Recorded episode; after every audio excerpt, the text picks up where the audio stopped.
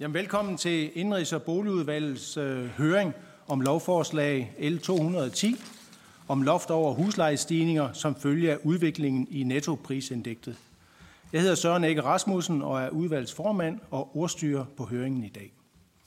Formålet med høringen er at få belyst lovforslaget om loft over huslejestigninger som følge af udviklingen i nettoprisindekset yderligere.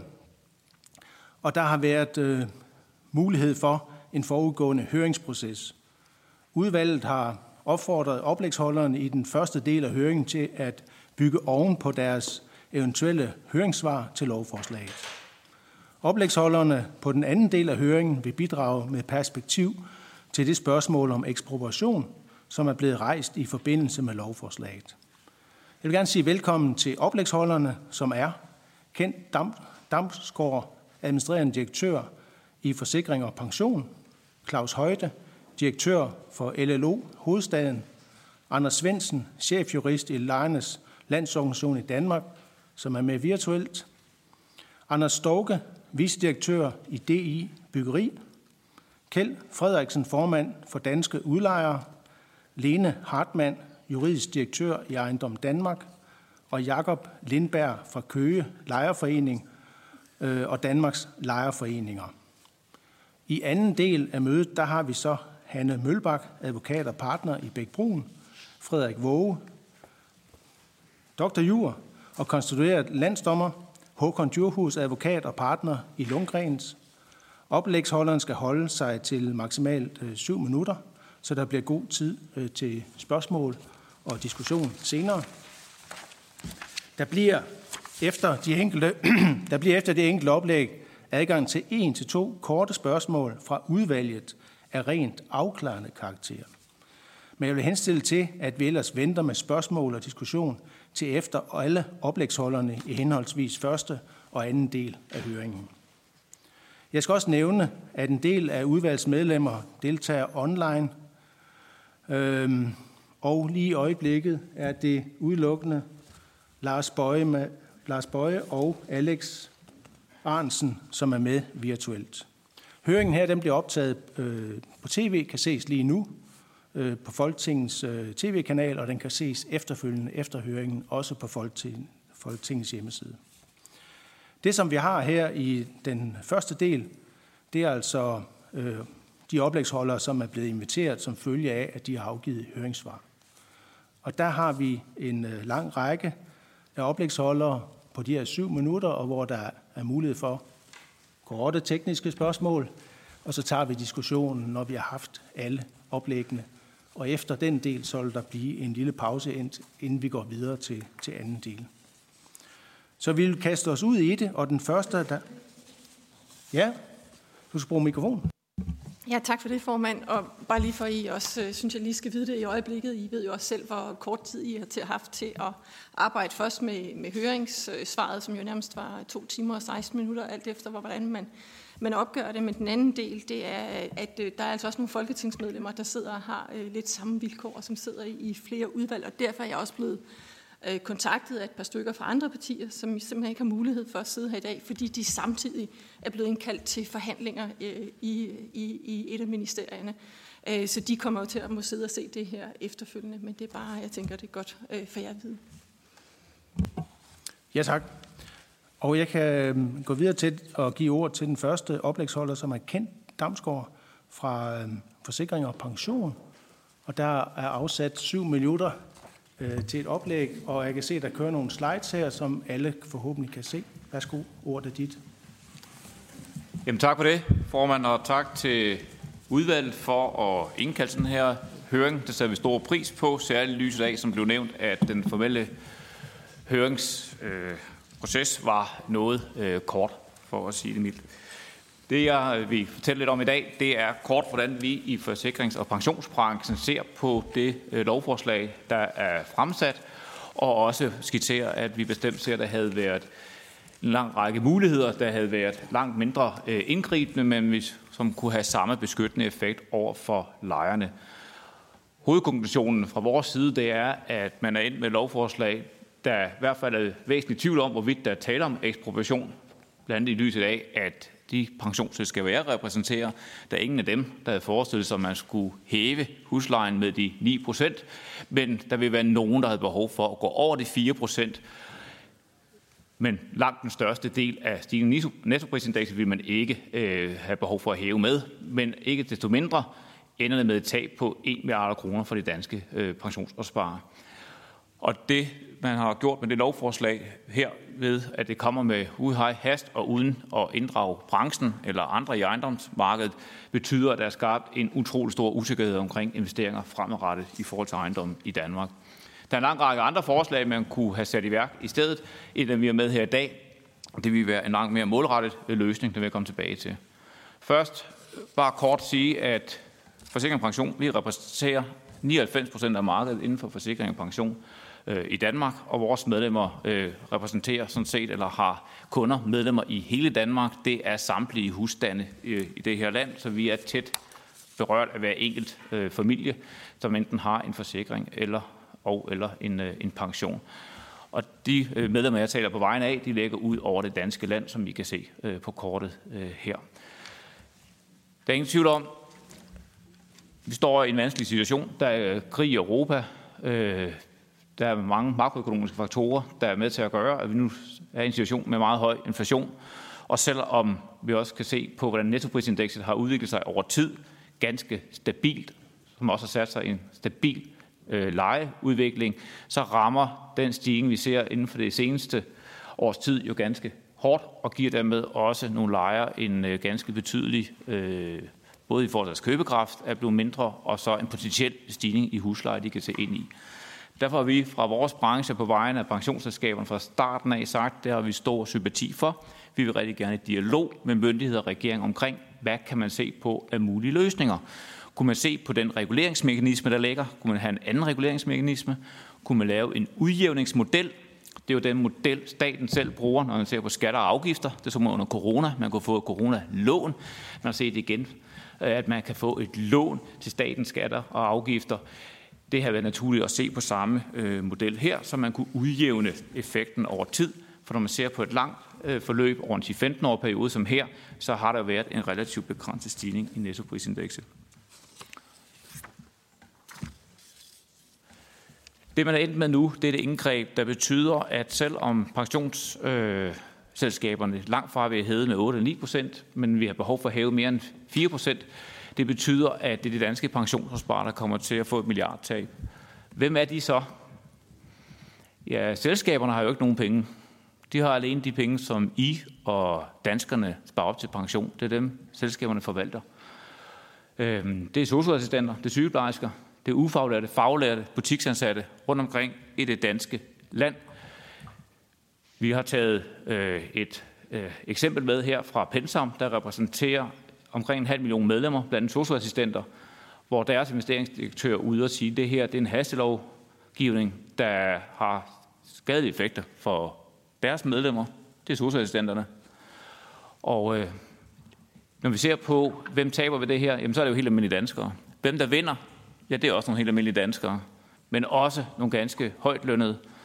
FFP, vi har kontor nede i Tuborg Havn. Når jeg kigger rundt på de lejeboliger, der er der, så er det ikke Solsagscenter, der bor der.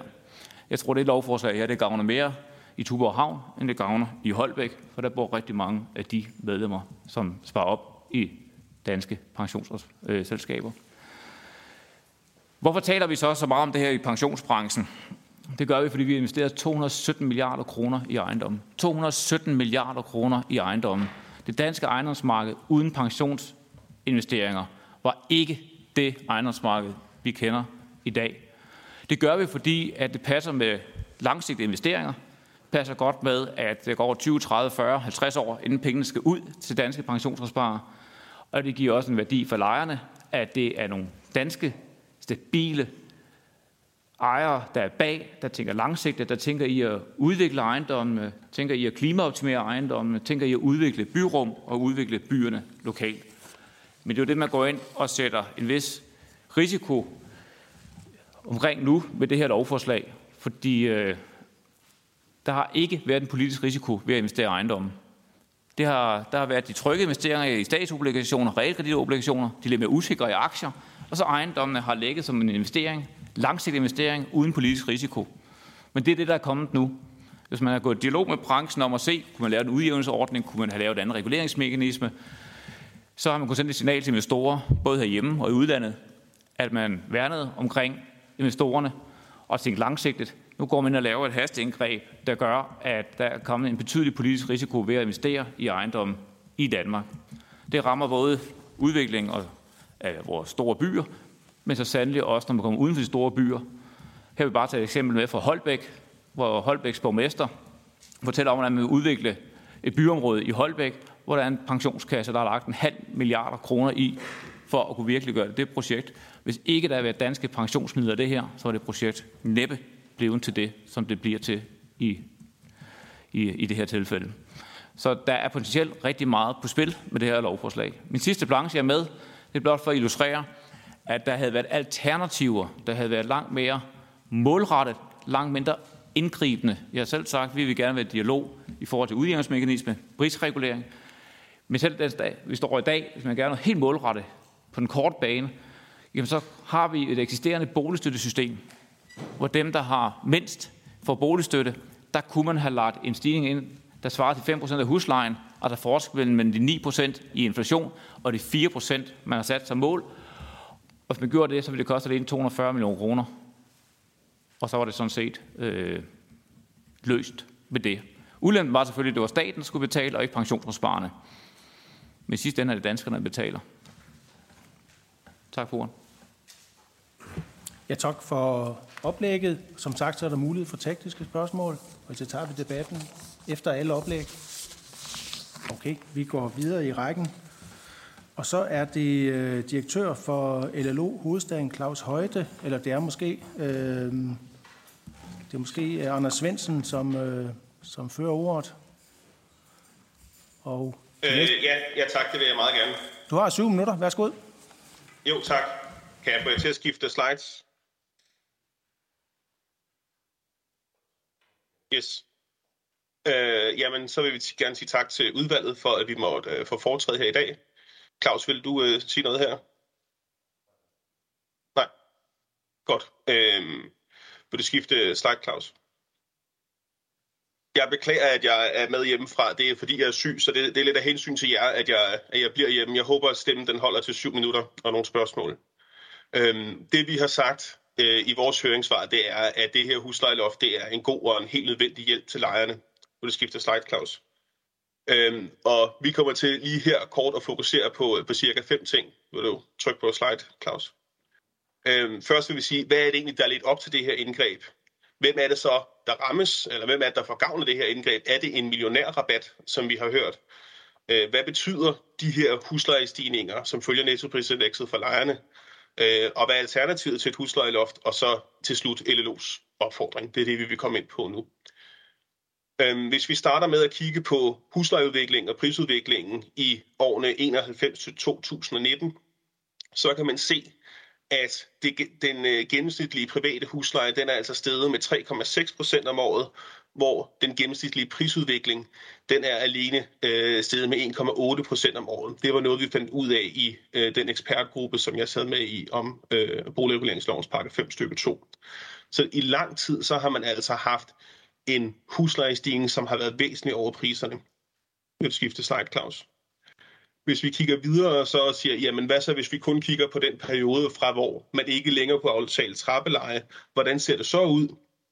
Jamen så kigger vi igen og siger, den private husleje, den er sådan set stadigvæk steget med cirka 3,5 procent øh, om året.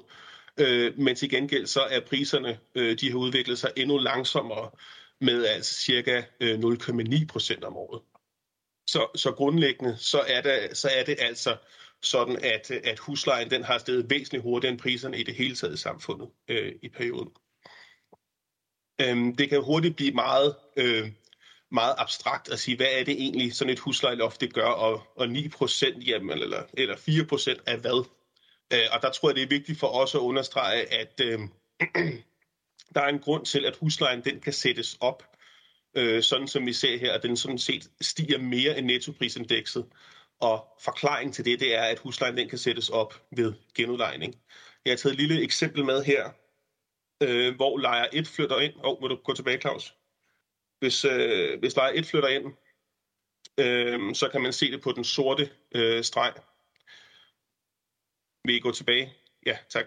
Øh, kigger man på den, så kan man se, at øh, hvis lejer 1 flytter ind og siger, nu betaler vi den generelle markedsleje, der er øh, på, på, for, øh, for januar 2015, jamen så betaler man måske cirka øh, 4900 for en 100 kvadratmeter lejlighed. Der har huslejeudviklingen været forholdsvis lav de næste syv år.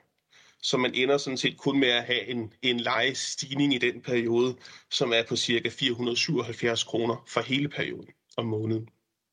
Øhm.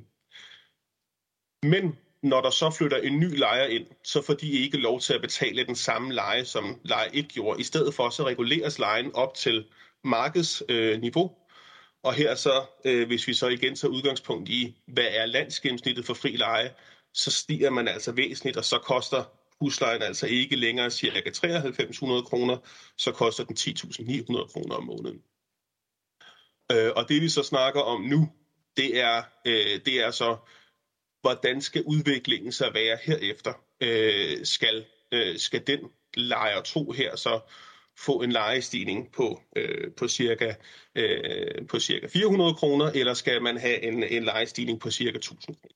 Det er det, som, øh, som vi kommer til at, at kigge på. Og hvis man så kigger på den sidste gule linje her, så kan man sige, at det havde været udviklingen, hvis lejer, ikke, hvis lejer 1 ikke havde flyttet. Så hvis lejer 1 øh, ikke havde flyttet, jamen så havde, øh, han, så havde lejer 1 sådan set haft en lavere husleje end den begyndelsesleje, som lejer 2 har. Men det er altså det her, det er ved genudlejning, at huslejen den i høj grad stiger i de her ejendomme, øh, og det tror jeg, det er noget af det, der er, er vigtigt at have med sig, øh, når man kigger videre.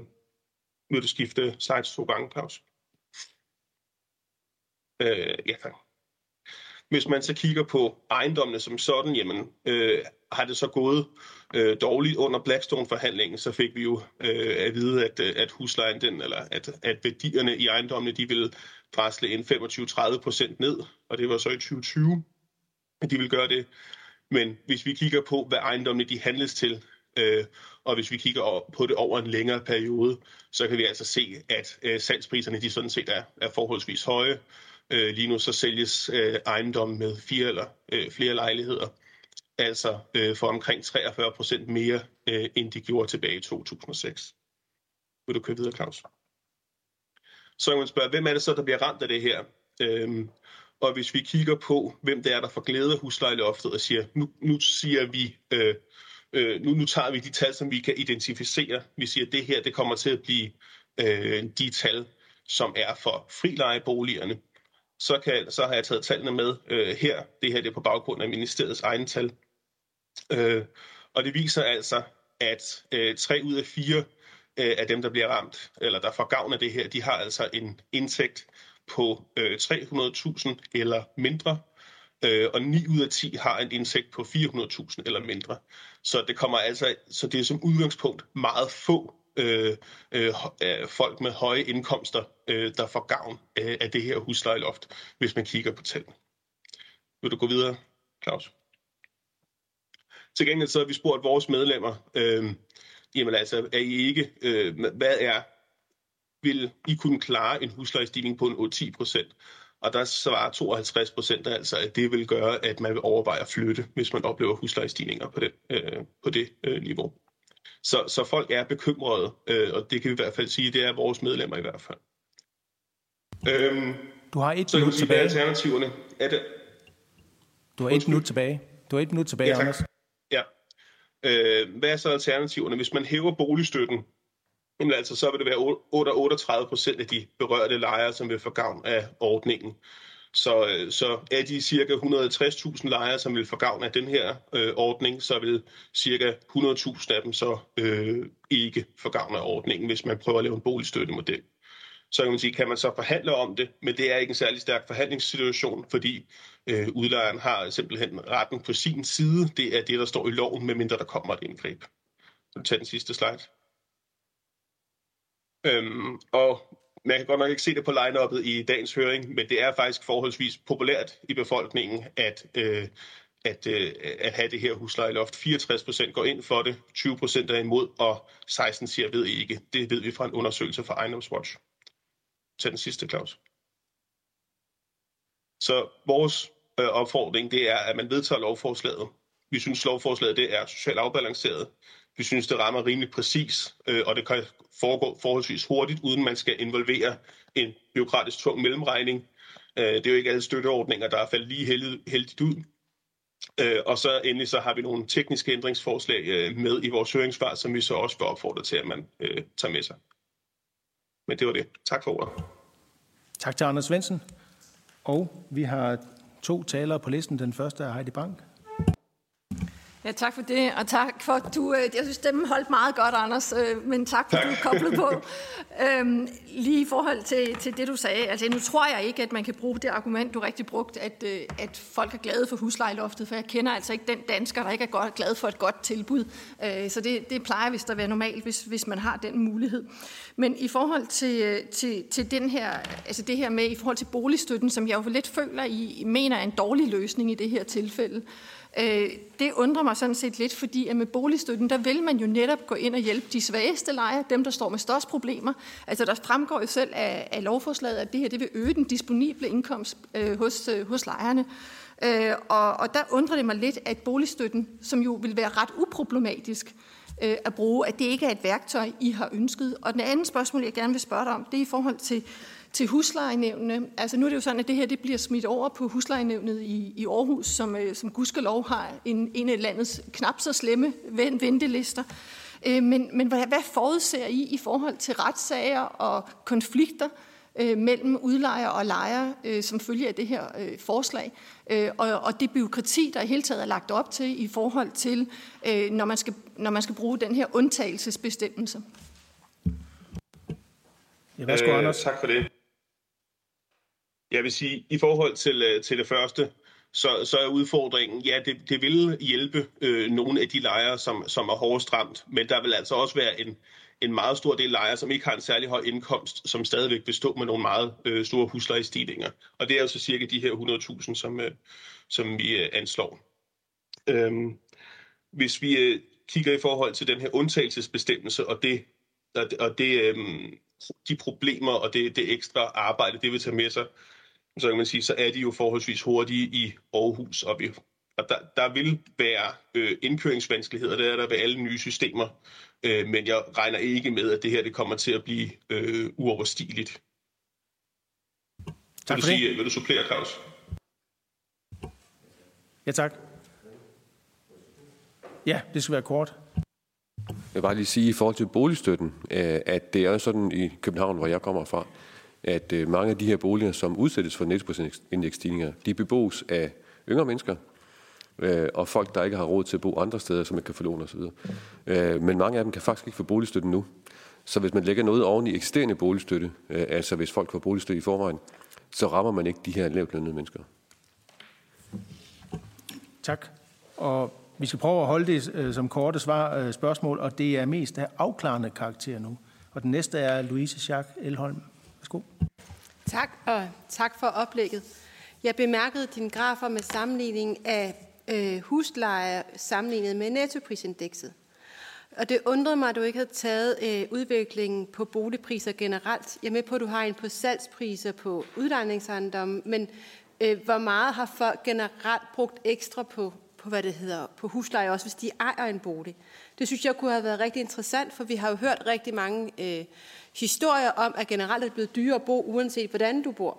Så hvordan, altså, har, du, har I lavet det tjek, og hvordan vil det i så fald se ud? Altså havde det samme billede som nettoprisindekset, eller var det et andet billede? Tak. Værsgo, Anders.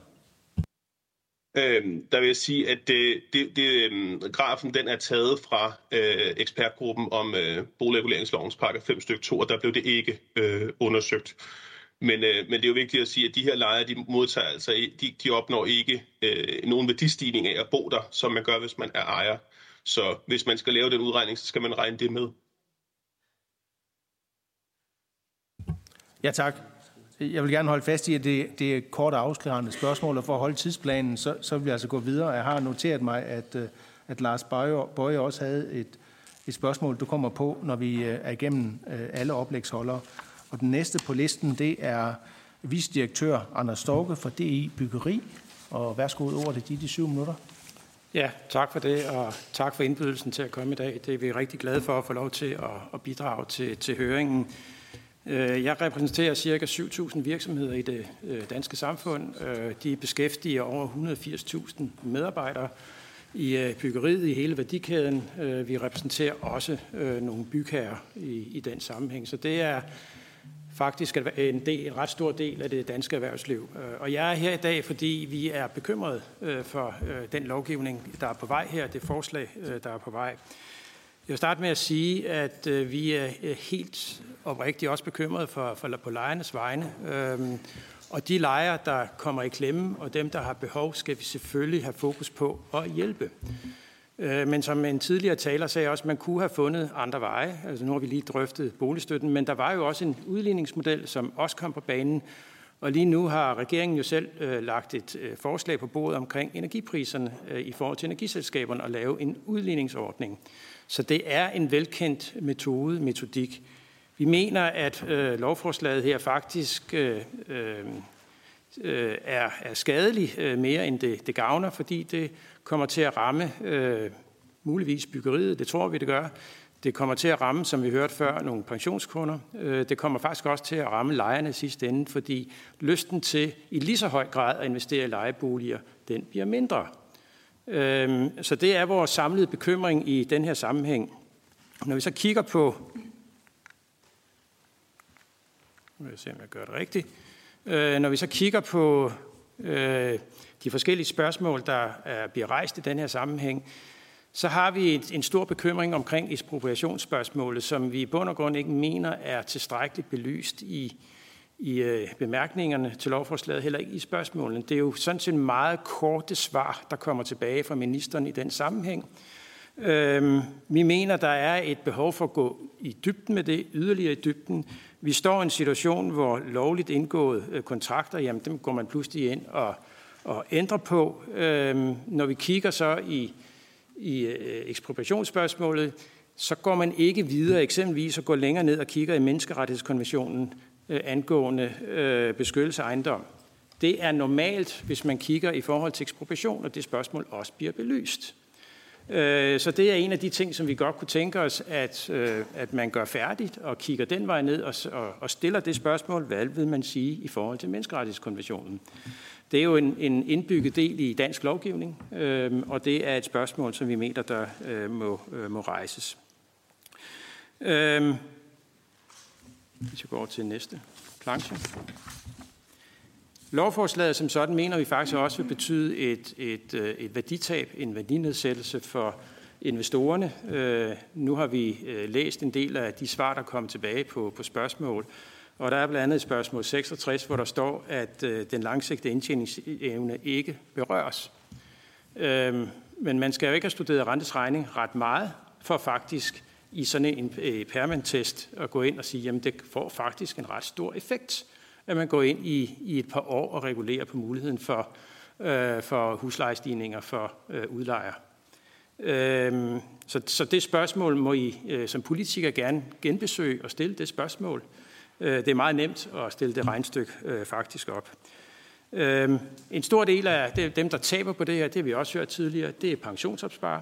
Det er os alle sammen, der i sidste ende Øh, berøres af, det. Det berører pensionsselskabernes lyst til at investere i, i, i lejeejendomme. Og det betyder faktisk også, at det påvirker lysten til, eller forskydningen i, i fokus i investeringerne. Man vil i højere grad fokusere over på ejendoms, øh, erhvervsejendomme frem for i lejeboliger. Øh, fordi det bliver relativt mere attraktivt øh, at gå den vej, alt andet lige. Og det er jo desværre sådan, det, det kommer til at gå, eller muligvis kommer til at gå. Øh, og vi står jo sådan set og mangler øh, lejeboliger i, i, i det danske samfund men her bliver erhvervsejendom altså mere øh, attraktiv relativt set. Øhm, og man kan sige, at øh, sidste gang man ændrede på, på, på lovgivningen, jamen det var tilbage i 2014. Det er mindre end 10 år siden. Og vi har altså at gøre med investeringer, der ligger i 70-100 år, øh, måske endda længere tid end det. Øh, og det kræver altså langsigtede, troværdige rammevilkår. Og det er ligesom, når vi investerer og gerne vil investere på det grønne område, der vil vi også gerne have, at der er langsigtede, stabile rammevilkår, når der skal investeres i vedvarende energi eksempelvis. Og det er fuldstændig parallelt over her. Hvis vi gerne have øh, investorer til at investere på det område, så kræver det stabilitet og langsigtighed. Det er helt givet, at det her betyder, at øh, investorer vil sige, hvad så næste gang? Og næste gang igen. Og der er jo som sagt ikke engang gået, øh, gået 10 år. Øhm, så vi mener faktisk, at, øh, at det her det, det står i vejen øh, for, øh, eller det kommer til at, at skade mange og gavne få. En af dem, der, eller institutioner, det her øh, gavner, det er staten, det er statskassen. Men jeg vil mene, på lang sigt, så taber lejerne øh, på det her, og vi, taler, vi, vi taber som, som investorer, og vi øh, taber, som pensionskunder. Det er desværre den situation, vi står i, og vi kunne faktisk have gjort det her på en mere lempelig måde tilbage til min indledning, altså en udligningsordning, som der også blev sagt tidligere, eller faktisk også reelt set gå ned og undersøge, om man kan bruge boligstøtten på det område. Det er jo reelt set ikke blevet, øh, blevet belyst øh, tilstrækkeligt. Så det var vores øh, øh input til, til jeres debat, eller vores debat. Tak for det. Er der korte, afklarende spørgsmål til oplægget? Det er ikke tilfældet, så vil vi sådan set gå videre og bede øh, Kjeld Frederiksen, formand for Danske Udlejere, om at rykke en tand frem i lokalet. Det er sådan, at du har øh, syv minutter til et øh, oplæg, og øh, ordet er dit. Værsgo.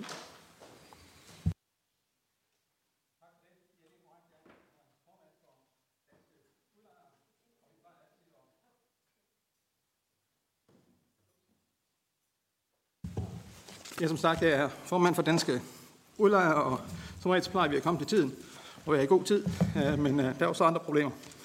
Men øh, tak for invitationen, og for at vi får mulighed for at underbygge det, vi har skrevet, og måske lægge lidt ekstra på. Uh, lejelovgivningen er jo særdeles vanskelig og specificeret, og der er næsten ikke et, et konfliktpunkt i lejelovgivningen, som der ikke er at tage højde for i, i loven. I en lang periode øh, frem til 2015, der havde vi en, en rigtig god ordning, hvor man kunne aftale i sine lejekontrakter, lejer og udlejer imellem, at hvert år på første i første eksempelvis, så stiger din husleje med 100 kroner, eller 1.500 kroner, hvad det nu må være. Det var en ordning, som kørte i mange år, og som vel specielt var øh, henvendt til, til øh, ny, ny, ny, nyopførte ejendomme, til ombyggede erhvervslokaler, altså når, hvor man ikke havde øh, direkte det lejes værdi. Og det var en ordning, som kørte i, som sagt, frem til 2015.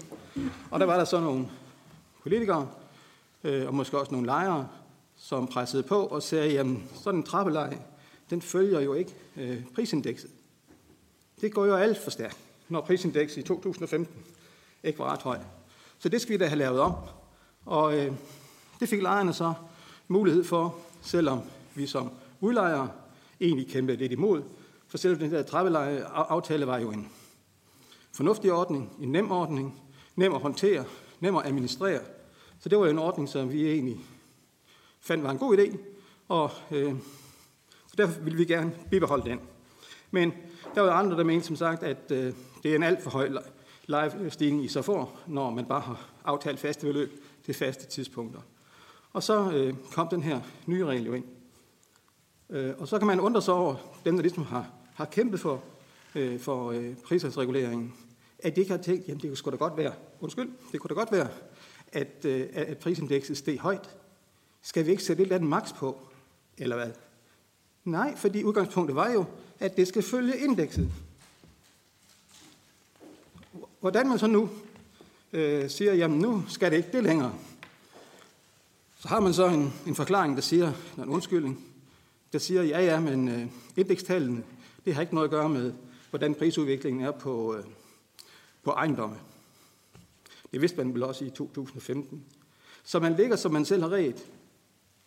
Og derfor kan man ikke bare lave om igen. Skal vi så øh, tilbage igen på et tidspunkt til, til trappelejen, når man synes, at, at det er belejligt for lejerne? Så det er sådan øh, lidt tilfældigt, den måde, man lovgiver på, og det bør det ikke være.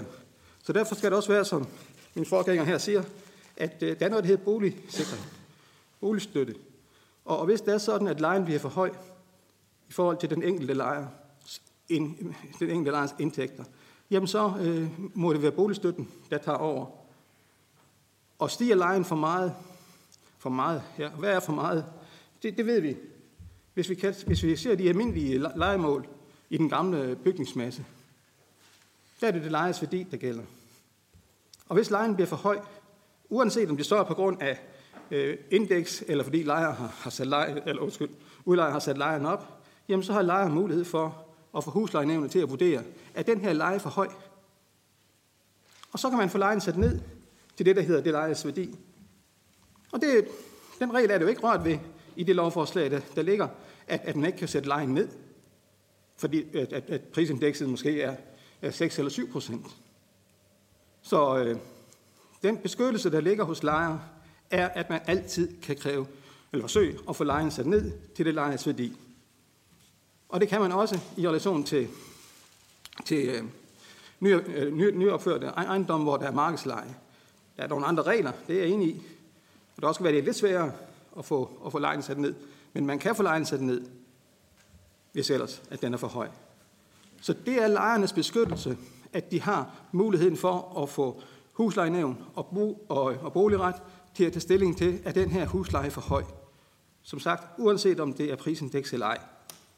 Og det kunne jo også godt være, at der var en enkelt udlejer, som måske i en del år ikke har fået øh, varslet sin, sin, øh, sin husleje op, så man egentlig har et efterslæb. Skal man ikke have mulighed for at kunne få den? Og det giver måske prisindekset en mulighed for, men lejernes beskyttelse er stadigvæk sådan, at, øh, at de kan få lejen prøvet hos huslejenævnet og boligretten. Så det er den øh, beskyttelse, som jeg mener er, er tilstrækkelig øh, for, for lejerne.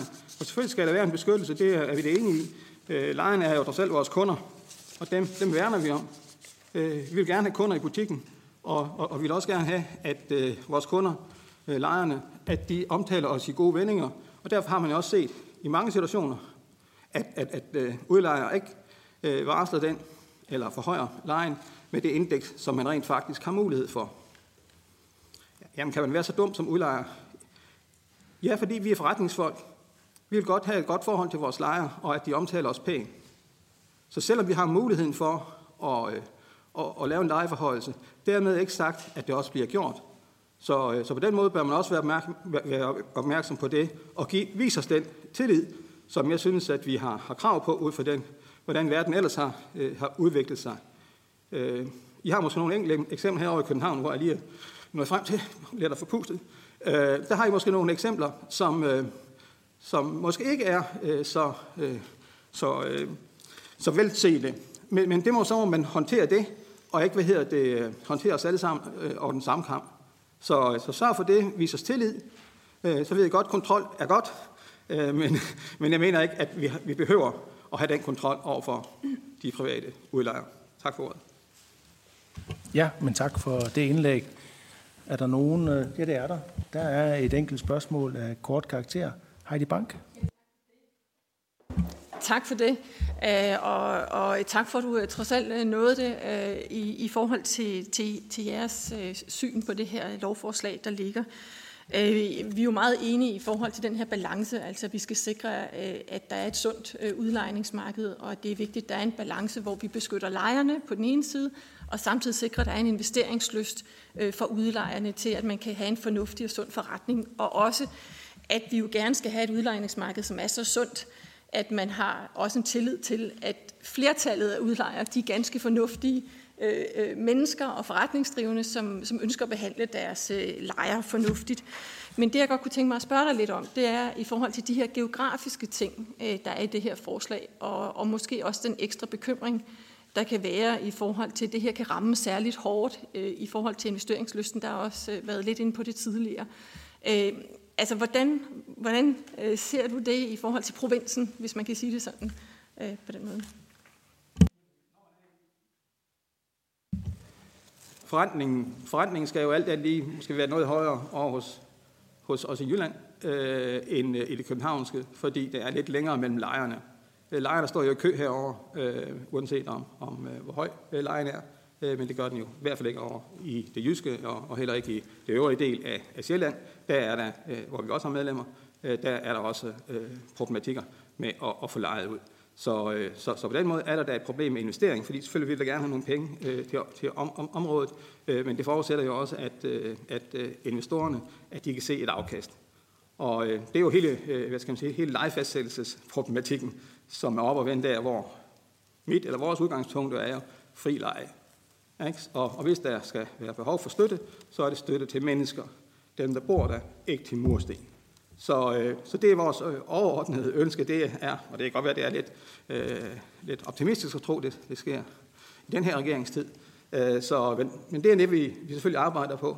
Øh, på samme måde som man, man øh, øh købmanden han bestemmer, hvad øh, råbrødet skal koste, og hvad kaffen skal koste. Der bliver ikke lagt restriktioner på. Det gør der på os i situationen her. Øh, og så ser man bort fra prisudviklingen på alle andre områder. Øh, man kan give støtte til, som sagt, til, til personerne. Øh, for ellers skulle det være også udlejere, der, der fik støtte. På samme måde som med, med varmeværkerne. De får ikke støtte direkte i udfaldet, men det gør deres kunder. På samme måde bør øh, udlejernes kunder, øh, nemlig lejerne, jo på en eller anden måde også sige, jamen, så skal I have støtte, hvis det er sådan, at, at udlejeren er nødt til at, at, at sætte lejen op. På samme måde som med, med varmeværkerne.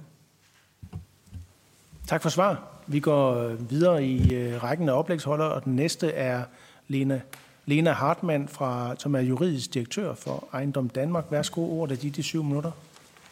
Tak skal du have. Og først og fremmest vil jeg egentlig bare tilslutte mig det, øh, vi har hørt fra nogle af mine fortalere, at øh, vi har jo et stort problem i Danmark lige nu med inflationen, og det, øh, det anerkender vi fuldt ud. Det er noget, branchen er fuldt bevidst omkring, og det er også noget, vi har observeret, at rigtig mange af vores medlemmer har ageret på allerede før der kom tale på huslejeloft, nemlig ved at indgå frivillige aftaler med deres lejer omkring en, en nedregulering, altså, eller en ikke fuld regulering af nettoprisindekset. Selvom der havde været mulighed for stigninger på, på det tidspunkt 6 eller 7 procent, så har vi set rigtig mange, der har kigget på de enkelte konkrete lejeforhold og overvejet, hvad er det egentlig, man, øh, man kan gøre her for at sikre, at lejeren kan blive boende og samtidig sikre forretning hos udlejer. Men der er ingen tvivl om, at der er brug for hjælp hos rigtig mange, og når vi så kigger på, hvordan man kan hjælpe, og øh, helt konkret, hvordan man foreslår at hjælpe med det her huslejeloft, så bliver vi altså meget bekymrede. Først og fremmest, altså ikke så meget på grund af økonomien hos udlejer, det skal vi nok øh, få styr på på den ene eller anden måde, men fordi der er så sindssygt mange åbne spørgsmål i det her lovforslag. Øhm, når man dykker ned i det, så stiller man så spørgsmål omkring ekspropriation. Det kommer vi til at høre lidt nærmere om senere fra nogle eksperter, så det skal jeg ikke kloge mig på. Der er også spørgsmål i forhold til den administrative byrde. Det bliver svaret fra ministeriets side, at øh, jamen, det mener man ikke kommer til at give en administrativ byrde hos udlejer. Vi mangler argumentationen. Hvorfor mener man ikke, at det her giver en administrativ byrde hos udlejer? Jeg viser et eksempel senere, hvorfor jeg mener, at der kommer til at ligge en meget, meget stor administrativ byrde. Så, så svarene, vi ser i, øh, i forarbejderne til, øh, til det her lovforslag, de er meget på overfladen. Altså vi savner dybden i forklaring, vi savner undersøgelsen, vi savner klarhed, at man rent faktisk har gjort sådan nogle overvejelser i forhold til, hvad det her lovforslag kommer til at betyde, hvad det kommer til at betyde for branchen, der skal udleje og administrere de her ejendomme, og hvilke konsekvenser det så i sidste ende kan have for statskassen, hvis der skulle komme tale på ekspropriation, og også hvilke konsekvenser det kan have for lejerne og investeringslysten i landet. Så der, er, der er rigtig meget, der er uafklaret, og som vi er meget bekymrede over for, at, øh, at loven bliver hastet så meget igennem, at selv ministeriet rent faktisk altså, skal skrive. Vi ved egentlig ikke rigtigt, hvorfor vi mener det, vi mener, men vi er nødt til at antage, fordi det haster så meget. Og så kører vi derud af, uden rent faktisk at vide, hvad det er, det kan have konsekvenser. Når man kigger lidt, øh, lidt mere ned i det, så har det jo både været det der spørgsmål omkring, er det de rigtige lejere, vi hjælper? Det ved man heller ikke rigtigt. Der er lidt forskellige holdninger omkring, men, men igen, det er baseret på nogle undersøgelser øh, i forbindelse med et andet lovindgreb. Hvordan ser verden ud lige nu? Hvad er det egentlig for nogle lejere, man vil hjælpe med det her? Vi ser også øh, nogle store udfordringer i forhold til sådan helt konkrete lovgivningshåndværkstøj. Jeg har et eksempel med her, at øh, altså, som loven er sat op lige nu, så vil den slet ikke ramme eller hjælpe øh, cirka 60.000 af de legemål, der egentlig skal være omfattet af det her. Alle de lejere, der bor i gennemgribende moderniserede legemål, altså dem, der har en lejefastsættelse til det lejes værdi, De vil formelt set slet ikke være omfattet af det her. Og det er sådan en teknikalitet, øh, som bunder i, at paragraf 53 i lejeloven, det er den, der skal give hjemlen i forhold til det her huslejeloft. Den gælder ifølge paragraf 6 i lejeloven slet ikke for legemål beliggende i omkostningsbestemte ejendomme. Det er en fejl, der er sket i forbindelse med sammenskrivning af lejeloven, og den fejl skal, den skal blive rettet. Den har også været i høring, men den, det er ikke vedtaget endnu. Så lige nu står vi rent faktisk med en ikke eksisterende hjemmel til det her huslejeloft, hvis det bliver vedtaget på den her måde. Og jeg er overbevist om, at ministeriet nok skal kan nå at fikse det, før det her skal hastes igennem. Det er ikke så meget det. Det, vi er bekymret for, det er, at det er jo en fejl, vi falder over lige for af høringsfristen. Jeg har ikke hørt fra andre, at øh, de har opdaget det her. Og så bliver jeg bekymret, hvad er der ellers af fejl i den her lovgivning? Hvad er der ellers af konsekvensvirkninger, som ingen har opdaget endnu, og som rent faktisk kan ramme det danske samfund meget kraftigt, både i forhold til, hvordan vi styrer vores boligmarked, men netop også i forhold til, igen, ekspropriationsspørgsmålet. Er der noget, man har overset, som ikke er blevet belyst ordentligt?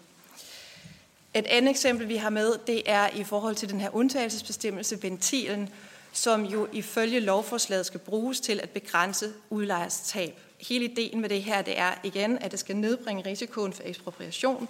Der står også i bemærkninger på baggrund af nogle antagelser, at der ikke vil være nogle administrative byrder til øh, last for udlejer. Men når jeg sammenligner processen, som vi har haft indtil videre, eller har indtil videre, hvor man som udlejer laver en simpel meddelelse til sin lejer med en nettoprisregulering, måske også med en begrænset nettoprisregulering, fordi man frivilligt sænker den. Det er dags dato tilstand. Fremadrettet vil det være sådan, hvis huslejeloftet bliver til virkelighed, at man har muligheden for at give en meddelelse på en 4% stigning. I forlængelse af det har man så en ventil, der giver en mulighed for at varsle en yderligere stigning. Varslingsprocessen i forhold til den er ekstremt administrativt tung. Den bygger på, at man som udlejer skal lave en kontrolberegning i forhold til, hvad for nogle driftsudgifter man har på ejendommen, og vel at mærke på nogle ejendomme, hvor man hidtil ikke skal lave de her kontrolberegninger, fordi man har en administrativ nem arbejdsgang, der hedder nettoprisregulering. Så man skal indhente en masse oplysninger, man skal beregne, hvordan og hvorledes, hvad for nogle stigninger det giver. Efterfølgende skal man give lejerne meddelelse med alle materialer, der skal sendes med. Lejerne har så muligheden for at gøre indsigelse, uden at skal begrunde indsigelsen. Så skal udlejer anbringe sagen for huslandnævn osv. osv. Jeg går ikke øh, helt i detaljen, men det er en meget, meget lang og besværlig proces, hvor, hus, hvor udlejer så har den fulde procesrisiko i forhold til det her. Og det mener vi er så voldsom en byrde i forhold til den her ventil, som jo skal sikre udlejers rettigheder, at, øh, at man egentlig ikke rigtig kan bruge det til noget. Og det efterlader os så med, øh, med spørgsmålet om, er det den rigtige vej at gå? Og det mener vi ikke, det er. Øhm, netop fordi der er så mange åbne spørgsmål, der er så meget usikkerhed i forhold til, hvem man hjælper og hvem man i stedet for rammer. Så derfor har vi en meget kraftig opfordring til, at man kigger på andre løsninger. Det kan være den løsning, som er blevet fremlagt af IFP. Det kan også være nogle andre løsninger, man skal kigge på. Men øh, vi mener, at øh, man skal tage parterne med ombord og lytte til dem, der rent faktisk kender lejelovgivning. Og kigge på, hvordan man kan få løst det her, så vi hjælper de rette. Tak. Ja, tak for oplægget. Jeg har sat mig selv på. Jeg kunne godt tænke mig, om du sagde, at, at du ikke mente, at der, var, at der ikke var hjemmel til det huslejestop, men at du ligesom troede, at det ville blive fikset ja. øh, hurtigt. Øh, kan, kan du forklare det igen? Skud. Altså det, jeg mener, det er, at i den øh, nuværende lejelov, der er i forbindelse med sammenskrivning sket en fejl, der gør, at paragraf 53 formelt set ikke finder anvendelse for legemål med omkostningsbestemt, eller i omkostningsbestemte ejendomme.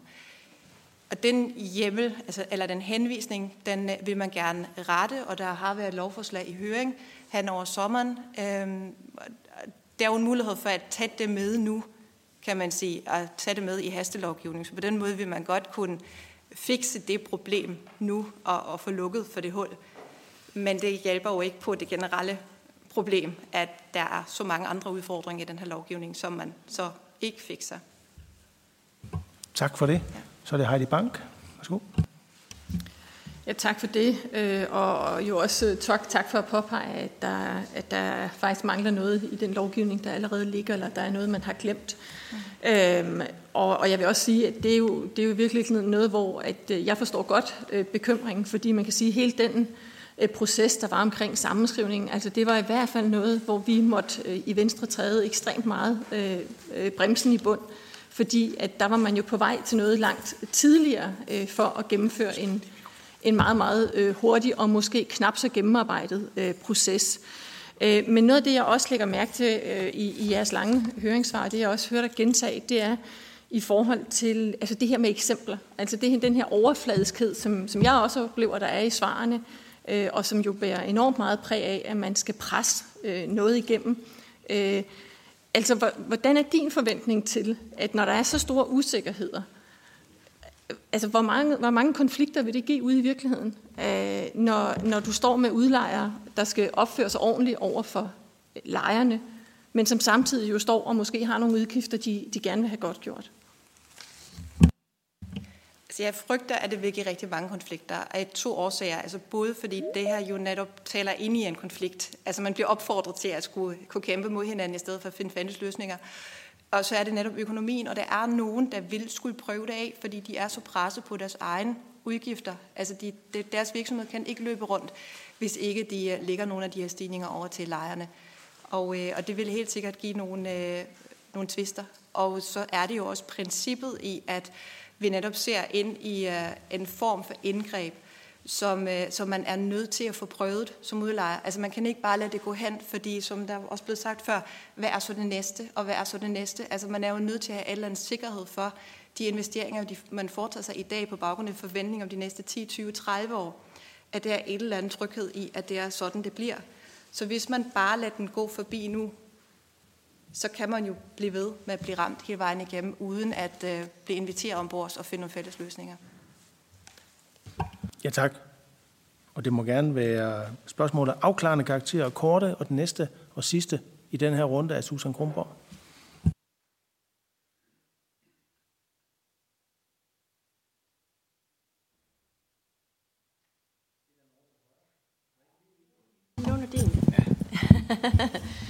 Øh, mange tak øh, for øh, det her indspark i dag. Øh, øh, Kjell Frederiksen var så venlig lige at nævne øh, den gamle lejelovs 49, øh, jeg ved ikke, hvad det hedder i den nye samskrivne, øh, men det her med nedsættelse af lejen til lejes værdi. Øh, og der er egentlig interesseret i at høre, øh, hvad din holdning er, eller jeres holdning er til øh, øh den løsningsmulighed, som øh, Kjell Frederiksen nævnte.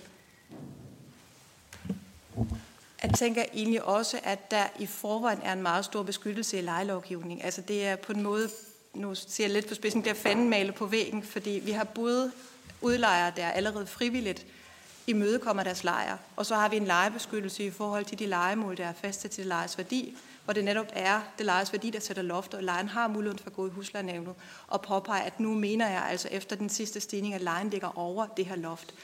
Og til den sidste gruppe af lejere, der har vi øh, aftalelovens paragraf 36, som sikrer mod urimelige aftalevilkår.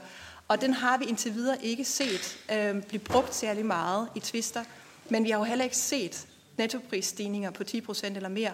Så øh, selvfølgelig har den ikke været anvendt, når vi har haft øh, prisstigninger på 1,2 procent eller 0,8 procent, som vi har set igennem årtier nærmest. Men, men Monique-situationen er en anden, når nu man ser de her voldsomme stigninger. Der kunne jeg godt forestille mig, at huslejenævn vil ende med en anden vurdering, når der kommer en lejer og siger, at nu stiger min leje med 2.000 kroner om måneden, så kunne de jo godt tale ind i, at der er altså et urimeligt aftalevilkår, som skal der arbejde, altså som der bliver gjort noget ved i praksis. Ja, tak. Og vi går videre til den sidste oplægsholder, som er Jakob Lindberg, formand for Køge Lejerforening. Og du har ordet i syv minutter. Værsgo. Tak for ordet. Øh, Vi, øh, I Danmarks Lejerforening er vi glade for, at der overhovedet er kommet et lovforslag i den her retning, fordi det øh, vil begrænse de gener og udgiftsstigninger, der ellers ville ramme måske 160.000 lejere. Øh, men vi er kritiske over for den nuværende udformning af lovforslaget. Og øh, for det første, så mener vi ikke, der er behov for, øh, eller vi mener godt, at øh, loftet kan sættes lavere, således at det bliver maks 2% om året. Øh, det vil sige øh, 4% over to år. Det synes jeg er et rimeligt loft i den nuværende situation. Øh, udlejerrepræsentanterne har jo nu her sagt, at der er behov for, at der nu er stabile vilkår for ejendomsinvesteringer. Og det Øh, er jeg fuldstændig enig i, men øh, den bedste måde at lave stabilitet på den fasong, det er jo at sikre, at, leje, at øh, lejestigningerne bliver så lave som muligt. Lave stigninger, det giver stabile stigninger og forudsigelige vilkår for investeringerne. Øhm, men jeg vil kort lige kommentere undtagelsesreglerne, som, som øh, Ejendomsforeningen Danmarks repræsentant har øh, sat spørgsmålstegn ved. Og øh, det, der øh, jeg har lagt mærke til, det er, at øh, der i, øh, i formuleringen er lavet om på ordet driftsudgifter. I stedet for driftsudgifter tales der nu om udgifter forbundet med boligen. Øh, og øh, det, øh, det vil vi gerne have ændret. Øh, det er heller ikke, så vidt jeg kan se, i overensstemmelse med aftalen, fordi i aftalen står der driftsudgifter. Og det skal vi holde os fast, holde fast i. Der, der er ingen mening i, at udlejerne skal have indeksreguleret deres afkast. Det er en inflationsmekanisme, som vi troede, vi havde sluppet i 70'erne. I 70'erne der afskaffede man øh, indeksregulering af lønninger, øh, og øh, øh det ville være fuldstændig urimeligt, hvis øh, man nu skulle tillade en indeksregulering af udlejernes afkast. Så øh, øh, det der, det, der skal kunne indeksreguleres, det er de egentlige driftsudgifter. Afkast er ikke nogen driftsudgift. Det er en indtægt. Øh, afdrag på lån er heller ikke nogen udgift. Det er en opsparing. Så øh, Øh, øh, lovforslaget skal selvfølgelig, eller loven skal formuleres således, at der ikke kan ske nogen indeksregulering af afkastet.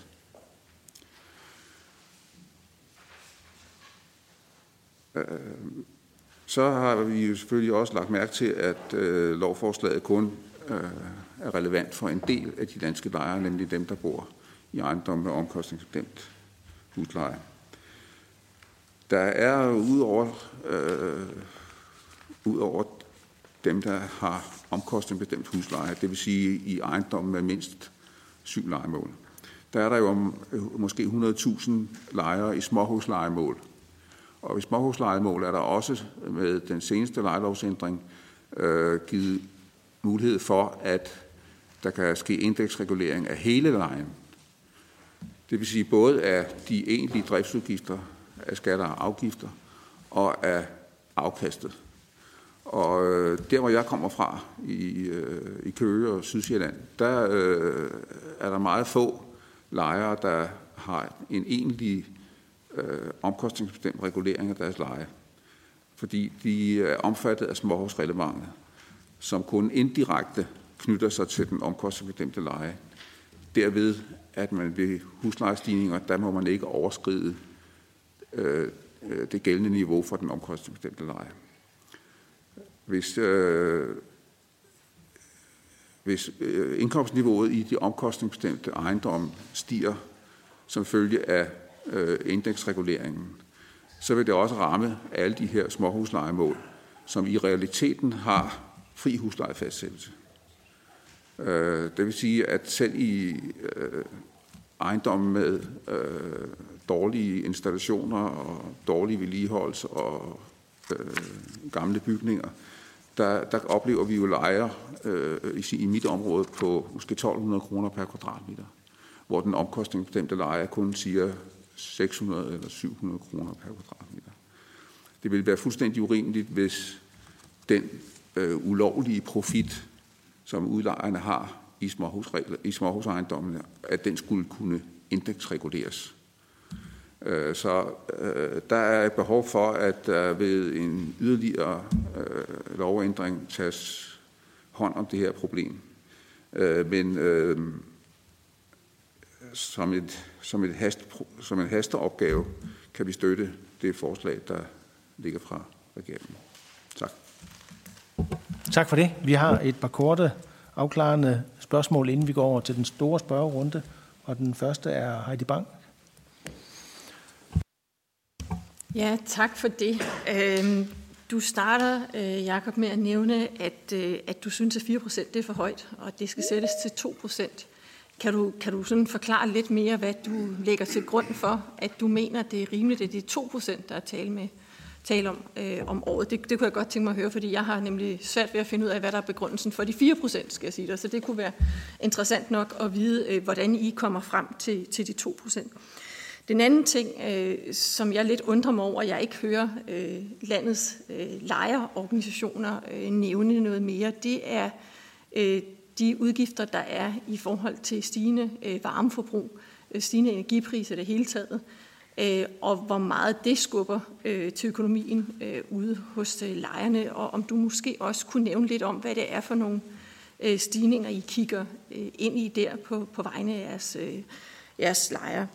Øh, og så, øh, så, så kommer du rundt om nogle ting, jeg ikke rigtig øh, synes vedrører øh, lige det her i dag, men, men som er en relevant øh, bekymring, øh, tænker jeg, men som, som jo ikke ligger i det lovforslag.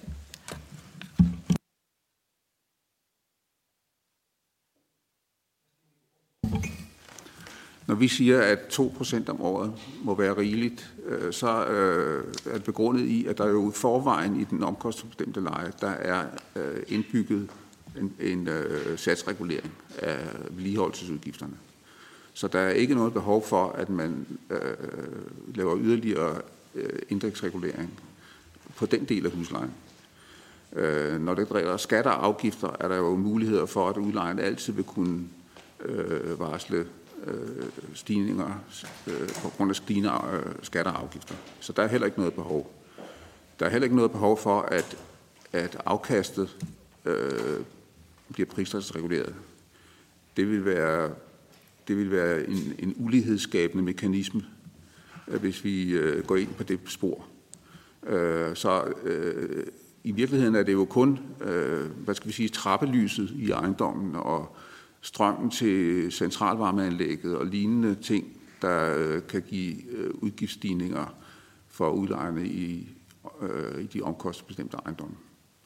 Så øh, vi tror, at, øh, at 4% vil være rimeligt øh, maksimum.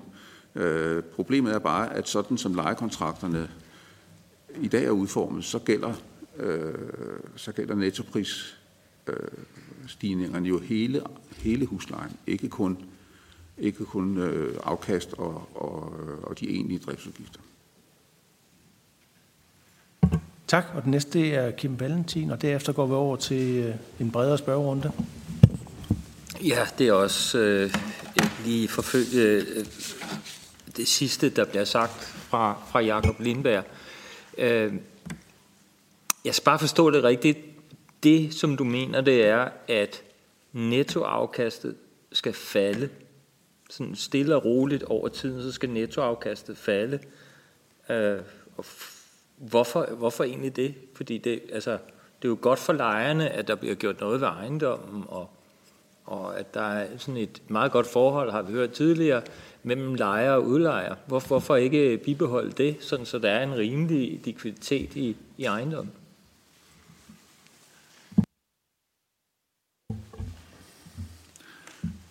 Vi mener, at der skal holdes fast ved den oprindelige tanke bag den omkostningsbestemte husleje øh, som dengang vi, det blev vedtaget i 70'erne, der sagde man, den, øh, at afkastet skulle være 7% af ejendommens værdi. Og øh, da, da det er en fast udgift, så skal den jo ikke pristilsreguleres. Det vil jo være pristilsregulering af profit. Og det har vi altså ikke behov for i Danmark. Vi har behov for stabile prisudviklinger og en sænkning af inflationen. Og øh, det, der foregår på boligmarkedet i øjeblikket, mest i ejerboligmarkedet, er jo, at, at, øh, at, at inflationen stiger og stiger. Øh, priserne på ejendom stiger og stiger. Øh, og, og fører andre prisstigninger med sig, og krav om lønstigninger og alt så videre.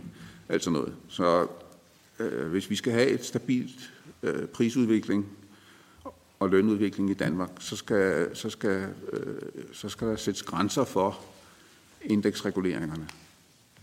Det er, det er i, vores, i vores optik, så er det samfundsskadeligt og skal begrænses. Og det, det, derfor er vi tilfredse med den her overgrænse, men, øh, men vi er utilfredse med, at der nu åbnes op for for eksempel, øh, at man fifler med begrebet driftsudgifter. Altså, det er meget farligt. Det, det, skal være, øh, det skal være 100% klart, hvad det er, der kan prissætsreguleres. Øh, og derfor så er vi imod den formulering i lovforslaget, hvor man taler om, at der i stedet for driftsudgifter står der udgifter forbundet med boligen. Fordi så er det jo hele lejen, der kan prissætsreguleres. Og det er vi imod. Tak, og tak til alle oplægsholdere. Nu er vi der, hvor at vi ifølge programmet skulle have en halv time, og vi har kun et kvarter. Og vi har jo så anden halvleg om lidt, hvor det er øh, tre oplægsholdere, og vi så efterfølgende har øh, mulighed for at drøfte ekspropriation. Så jeg vil gerne appellere til, at det kvarter, vi har nu, at vi gemmer spørgsmål om ekspropriation til anden halvleg, og så forsøger at fokusere på andre ting. Og meget gerne præcise, skarpe øh, spørgsmål og svar. Og vi har tidligere snydt øh, Lars Bøje, øh, så han kommer på som den første spørger. Er du med os? Så ordet dit. Det, det kan du bruge, ja. Øh, mit spørgsmål går til Anders, øh, jeg ved ikke, om I har mulighed for at køre tilbage på den slide, som, som Andersen havde op, øh, som havde overskriften øh, millionærskat. Hvis I kan øh, køre tilbage til det, det vil være dejligt. Der skal køres meget langt tilbage. Øh, vi prøver lige at... Ja, ja, ja, jeg, jeg forsøgte Nå. jo at komme ind og stille mit spørgsmål. Ja, men det må du undskylde. Det var fordi, der var så mange, og vi havde et program. Jeg var nødt til at være lidt hård. Så nu har jeg til gengæld sat dig på allerførst. Så. så værsgo. Er den det, her? Det har jeg fuldt forstået. Ja, det, det er korrekt. Det er dejligt. Tak, John. Uh, det er fordi, Anders, jeg kunne godt tænke mig, og når jeg kigger på den her, uh, er det inkluderende uh, studerende, som er med på, på den her liste over deres, deres indtægter? Øh, ofte når vi laver nogle af de her ting, så øh, har vi jo ikke studerende med. Så jeg skulle godt tænke mig at spørge, om, om studerende er med i det her. Øh, og så kunne jeg godt tænke mig, om, øh, om I har en, en branche, der viser samtidig for, for husstanden i stedet for. Fordi vi ved, jo, for nogle af de her øh, lejligheder her, der er der måske øh, tre fire studerende, der bor sammen. Øh, og så bonger det jo ret kraftigt ud på den nederste Øh, fra 100.000 til 200.000, men hvis de bor fire i lejligheden, så har de jo samlet set en stor øh, indkomst til, til lejligheden. Øh, så, så jeg kan godt tænke mig, at vi knytte et par kommentarer omkring det, om studerende de er inkluderet i det her, øh, og hvordan øh, den her, det her billede ser ud, hvis det således, at man, man gør, kører det på husstand i stedet for. Tak. Tak for spørgsmålet. Jeg ved ikke, om Anders Svendsen er med. Kameraet er lukket. Ja, jeg beklager, jeg kan ikke få mit kamera til at virke, men kan I høre mig? Ja, det kan vi. Værsgo. Godt. Øh, studerende er med. Øh, det, er, det er alle beboere, der er over 17 år bosiddende i ejendommen, der er opført i 92 eller senere. Så studerende er med i den her opgørelse. Ligesådan er pensionister osv. Øh, og, øh, og nej, den er ikke opgjort på, på husstandsindkomst. Øh, øh, de tal har jeg ikke øh, haft. Det her det er tal fra, øh, fra Indrigs- og Boligministeriet øh, selv det er simpelthen taget fra et af de svar, som kom under forhandlingerne. Tak for det. Så har jeg to mere på listen, og den næste er Kim Valentin. Værsgo.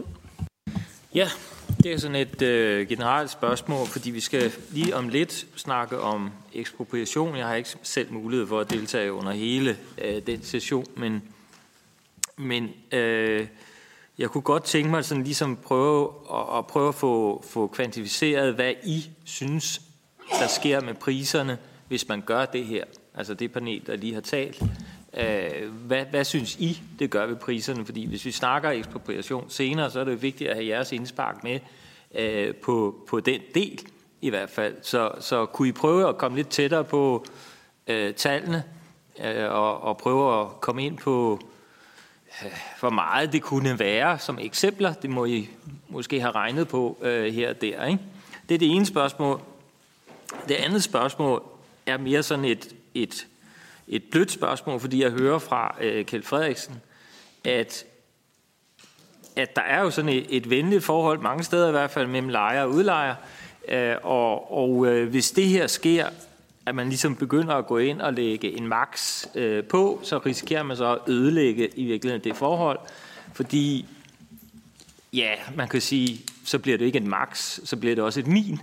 Altså, så bliver det minimum, og så bruger man jo grænsen hvert år, fordi man ved jo ikke, hvad der sker næste gang, og så ødelægger man på en eller anden måde af det, det gode forhold. Og der vil jeg høre, om, om det er, sådan, at det er en, er det en generel holdning øh, i, i panelet, der har været inde, at det er det, der faktisk godt kunne ske øh, mellem lejer og udlejer, fordi så risikerer vi jo at, at ødelægge øh, forholdet mellem lejer og udlejer på, på, på boligmarkedet også. Øhm, skal lige se, om der var et til. Øh, ja, det tror jeg, det var det i første omgang. Men du spurgte ligesom til hele panelet. Det var jo voldsomt, når vi har 10 minutter. Er der nogen, der brænder for at svare på det her spørgsmål? Det er der, det er Damgaards først, og så Claus Højde bagefter. Jamen, tak for det. Og, og Kim, jeg kan jo prøve at svare det på det spørgsmål, du stiller rent faktuelt. Har I, du spørger, er der nogen, der har regnet på, hvad er værditabet egentlig på det her? Og det har vi gjort i, i pensionsbranchen, og der er ingen tvivl om, at hvis alternativet til at et loft på 4% havde været at gå den fulde vej til nettoprisindekset, så var det jo flere milliarder i værditab, vi talte om. Men der er vi ikke, som jeg indledte med at sige, at pensionsmidlerne, det er altså nogle af de mest demokratiske penge, vi har i det her land. Den, der sidste ende ejer de her selskaber, det er jo butiksansatte, faglærte, ufaglærte. Det er dem, der stemmer, møder op på generalforsamlingen og stemmer i forhold til, hvordan ens pensionsselskab skal agere.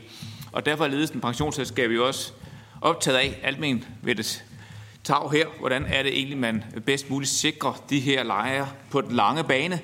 For når man som pensionsselskab investerer i ejendommen, så gør man jo ikke af spekulativ karakter. Som ofte så er det jo, fordi man ønsker en 30, 40, 50 årig lang leje øh, indtægtsperiode. Så det er på det lange bane, man er optaget af her. Og derfor vil man jo langt fra gå op til de 8, 9, 10 procent, eller hvad inflationen nu måtte blive, men lægge et lavere sted. Måske på 4, mange steder, nogle steder på 5, nogle steder på 5,5. Når vi samler de tal ind, så er vores bedste bud, at det er værditab på omkring 1 milliard kroner. Og det er jo stadigvæk et ganske stort øh, beløb. Og det beløb, det skyldes jo, at du i to år har en lavere indsigt, øh, øh leje, indtægt, du ellers ville have, men derfra vil du så regulere, altså på et lavere niveau, fremadrettet. Så der er jo en længerevarende lavere lejeindtægt, end der ellers ville have været. Selvom man slet ikke vil være gået det den, øh, den fulde vej. Så omkring øh, 1 øh, milliard, og det er jo det, som så er en byrde, man skubber fra almindelige mennesker til andre øh, almindelige mennesker med det her lovforslag. Yes, jeg vil prøve at fastholde, at der kun kommer to svar, et fra hver side, kan man sige, og øh, fordi vi har to spørgere mere på, øh, og vi skal også videre til næste chance. Så Claus Højde, hvis du vil svare på det også. Ja, tak. Jeg, jeg tror, du, Kim Valentin efterlyst nogle, øh, nogle, nogle tal. Øh, jeg kan sige, øh, en typisk husleje på Østerbro i København kan være 15.000 kroner om måneden. Øh, hvis man får lov at tage netprisindekset, som det ser ud nu, så skal den lejer, der bor der, betale 27.000 kroner ekstra næste år i husleje. Det svarer til næsten to måneders husleje oven i øh, den almindelige husleje. Derudover, som Heidi Bank sagde, så kommer der en stigning i varmeregningen, fordi nettoprisindekset øh, jo øh, også dækker øh, udgifter til varme, stigninger, stigninger til udgifter i varmen. Så på den måde kan man sige, så kommer lejen både til at, stige, til at betale en højere husleje, men også en meget højere øh, varmeregning. Det, det er et tal, øh, som jeg synes er meget øh, bemærkelsesværdigt, at, at man skal betale to måneders ekstra husleje næste år, hvis der ikke gøres noget. Øh, og så vil jeg sige i forhold til det, her, det bløde spørgsmål, at sige, at der er, der er et ganske fint forhold mellem mange lejere og udlejere. Øh, men når man bor i en ejendom, hvor der er 250 lejligheder, så er, det, så er det ikke så hjerteligt. Så får man et brev om, nu stiger man 9% i husleje. Og de breve er begyndt at blive sendt ud, kan jeg sige. Og der er ikke noget specielt hjerteligt forhold, kan jeg afsløre. Tak. Tak for det. Jeg har to mere på, på listen, og den første er Heidi Bang, og jeg er efter mig selv. ja, altså jeg kan lige sige, på, ud fra det, I hører specielt også, øh, hvad, hvad, hvad du øh, nævner, Anders Stauke, i forhold til jeres bekymring, så synes jeg jo en af de helt store bekymringer, som alle bør have, øh, det, er, det er, hvad påvirkningen bliver i forhold til investeringslysten og, og nybyggeri øh, på det her. Fordi at, øh, at vi har jo, øh, kan man sige, rigtig mange mennesker, som øh, en stigende befolkning, men jo også mange, der vælger at bo øh, alene. Og det betyder også, at vi har øh, ret mange kvadratmeter, der sådan set er beboet af, af singler. Øh, Øh, og, og derfor kan jeg godt blive bekymret over, at, øh, at, øh, at når det her sker, at investeringslysten bliver så lav, øh, og villigheden til at og ligesom, øh, også investere i, i også måske lidt dyre byggeri i forhold til klima og bæredygtighed, og det øh, også bliver bremset. Også fordi, at noget af det, som jeg øh, blev mærke i, der var kommet i, i, i svaret fra jer, det var jo blandt andet øh, i forhold til... Øh, det var i forhold til, til, øh, til, at I nævner det her med, at, øh, at man øh, måske skulle se på sammenligning i forhold til vedligeholdelse. Altså at I siger, at den ligger på den er steget med 14,2 procent. Øh, og, og kan du ikke kommentere lidt på det? Altså det synes jeg jo er sådan, øh, det, det er jo faktisk noget, man kan tage og føle på øh, i forhold til, hvorfor det er, Øh, at man ikke bare kan sige, at, øh, at det for eksempel skal være 2% eller 4%, fordi det faktisk skal ses i forhold til nogle andre udgifter, øh, hvis man gerne vil ind på det her område. Og så har jeg også et spørgsmål, og jeg ved faktisk dårligt nok, hvem jeg lige skal stille det til, men, men det er i forhold til mobilitet. Altså jeg kan jo godt frygte, at vi får en mindsket mobilitet i legemarkedet kvæg det her, fordi at, at det måske ikke sådan sætter sig en til en, så der er nogen, der tænker, at jeg må hellere blive i den her bolig. Øh, også selvom at man måske er blevet øh, i en alder, hvor man er gået på pension og har en for stor bolig, som nogle yngre kunne have glæde af, men, men hvor man jo så står og tænker, at nu må jeg hellere fastholde den, fordi det tilsvarende, jeg skal over i, det er så meget dyrere. Øh, også selvom jeg i virkeligheden ikke har brug for de mange kvadratmeter. Og der synes jeg jo i forvejen, vi måske er lidt, regul- altså lidt øh, udfordret af den lovgivning, vi har. At har man boet mange, mange år i et legemål, så kan det jo øh, nogle gange meget bedre betale sig at blive for eksempel i en meget, meget stor bolig, øh, selvom man ikke har behov for det øh, mere. Øhm, så kan I ikke lige knytte nogle kommentarer øh, til det? Og jeg ved simpelthen ikke, hvem der skal svare på det sidste, så det må Nej, I det finder jeg så ud af, ja. øh, fordi Anders Storgård han tager det første øh, spørgsmål, og så vil jeg gerne have en fra hver side, hvis man kan sige det sådan, til at svare på nummer to spørgsmål. Så værsgo, Anders, til det første. Men det bliver jo blot næsten en faktuel oplysning, som, øh, ligesom som gentager det, som vi jo har påpeget i vores høringssvar. At hvis man kigger på øh, prisstigninger af netprisindekset for vedligeholdelse og reparation, jamen så steg det med 14,2 procent i juli i forhold til måneden før. Så, og, og det er jo altså udgifter, som man som, som udlejer jo, jo, jo står med. Og det skal jo holdes op mod de andre prisindeks. Så det er jo ikke en, så, så det er jo noget, der, her har vi en kraftigere stigning på det område end, end, end, end nettoprisindekset. Så det er faktuelt, ja, at det kan man jo faktisk gå ind og se på, på Danmarks Statistik. Og det er jo nogle, nogle udgifter, som en udlejer, øh, udgiftsstigninger, som en udlejer står med. Øh, og så vil jeg egentlig bare gerne lige en kort bemærkning i forhold til det foregående spørgsmål, i forhold til det her med priserne. Man kunne jo øh, dykke ned i spørgsmål 66, som ministeriet svarede på, omkring det her med øh, terminalværdi og DCF-modeller øh, og så videre, og så bede ministeriet om at udfolde det svar, de har givet der i forhold til, at det ikke har betydning for den langsigtede indtjeningsevne og værdien af den langsigtede indtjeningsevne. Det er simpelthen ikke korrekt. Øh, og man kunne jo bede ministeriet om at lave en standardberegning, der viser, hvorfor de mener, de har ret der. Øh, vi kunne sådan set også godt hjælpe dem med at lave den, men det var sådan bare et input. Ja, tak. Jeg kan fornemme, at der er et stort engagement, og vi har en pause på et kvarter lige om lidt. Der kan man jo også øh, udveksle idéer og erfaringer. Og med hensyn til det andet spørgsmål omkring mobilitet, jeg, jeg kan se, at både Claus Højde vil svare, og Anders Svendsen. Er det Claus, der tager den, eller er det Anders? Og den anden side, der må jeg så lige afklare, hvem det er. Hvem tager den? Værsgo, Anders. Gerne kort. Og mobilitet. Ja, øh, jeg vil bare sige, i forhold til mobilitet, så hvis man kigger på, på den øh, slide, jeg havde med det regneeksempel for de lejere, som bor til fri leje, så kan man sige, så kan det jo også stadigvæk bedre betale sig at have boet i en frilejebolig siden 2015, end øh, en, en frilejebolig, som man er flyttet ind i i, i 2021 øh, som man kan sige, mobilitetsudfordringer, dem har man sådan set øh, og i alle lejefastsættelsestyper, øh, når man har nogle huslejestigninger, der er så høje. Øh, så hvis man gerne vil gøre noget ved det, så bliver man nødt til at kigge på, hvordan kan vi sikre en lavere huslejeudvikling, også ved genudlejning. Tak. Tak for det. Og så er det Lena Hartmann. Jeg kan sådan set kun tilslutte mig, at vi i forvejen har et meget, meget stort problem eller en udfordring med øh, mobiliteten her i Danmark på grund af den høje regulering, vi, øh, vi ser, og på grund af de her datonedslag, der gør, at man på et eller andet tidspunkt nærmest fastfryser lejeniveauet, og så udvikler der sig næsten ikke mere. Og, og det gør jo netop, at lejerne holder fast i de uh, forholdsvis billige boliger, og der frygter vi jo selvfølgelig, at det her indgreb vil skabe endnu en lomme, der så medfører, at, uh, at så har vi igen en, et område, hvor, øh, hvor lejerne ikke flytter, og, øh, og det skaber endnu flere problemer i forhold til, at markedet jo så netop ikke regulerer sig selv, fordi der ikke er nok tilgængelige boliger. Tak for det. Så er jeg i den svære situation, om jeg skal gå over tiden og give mig selv ordet. Øh, men det gør jeg så, øh, og her er et kort spørgsmål til, til Kent Damsgaard, fordi du, du er ligesom inde på, at omkring almenvældens tag, og, og der bliver i talsat, at der skal ligesom være en forandring til sosuernes pension. Men, men er vi der, hvor pensionskasser nu om dage kun tænker i afkast, eller har man også med i sine overvejelser, at man skal bygge boliger til medlemmerne? Øh, er det udelukkende forretning? Øhm, der står i den regulering, som det danske folketing har vedtaget, og også øh, som vi underlagt det europæiske finanstilsyn, at man skal investere alene af hensyn til opsparernes interesse, for det er deres penge, det er ikke statens penge eller Folketingets penge, det er opsparernes penge.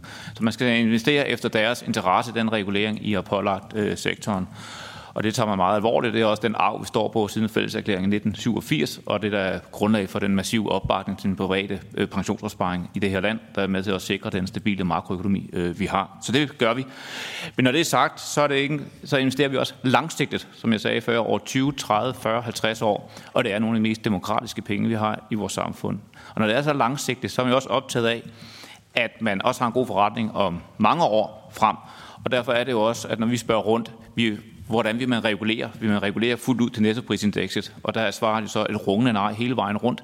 Man vil tage højde for, øh, at det her det skal kunne bære. Og nogen vil lægge på de 4%, nogen vil lægge på 5 men man vil tage højde, men man har behov for at få de omkostninger, man har øh, dækket ind. Fordi man kan ikke lade en butiksassistent eller en socialassistent subsidiere nogle lejere. Det, det er bare ikke muligt inden for den regulering, øh, vi har, og heller ikke hensyn, ja, hensigtsmæssigt i forhold til den opgave, vi har i samfundet.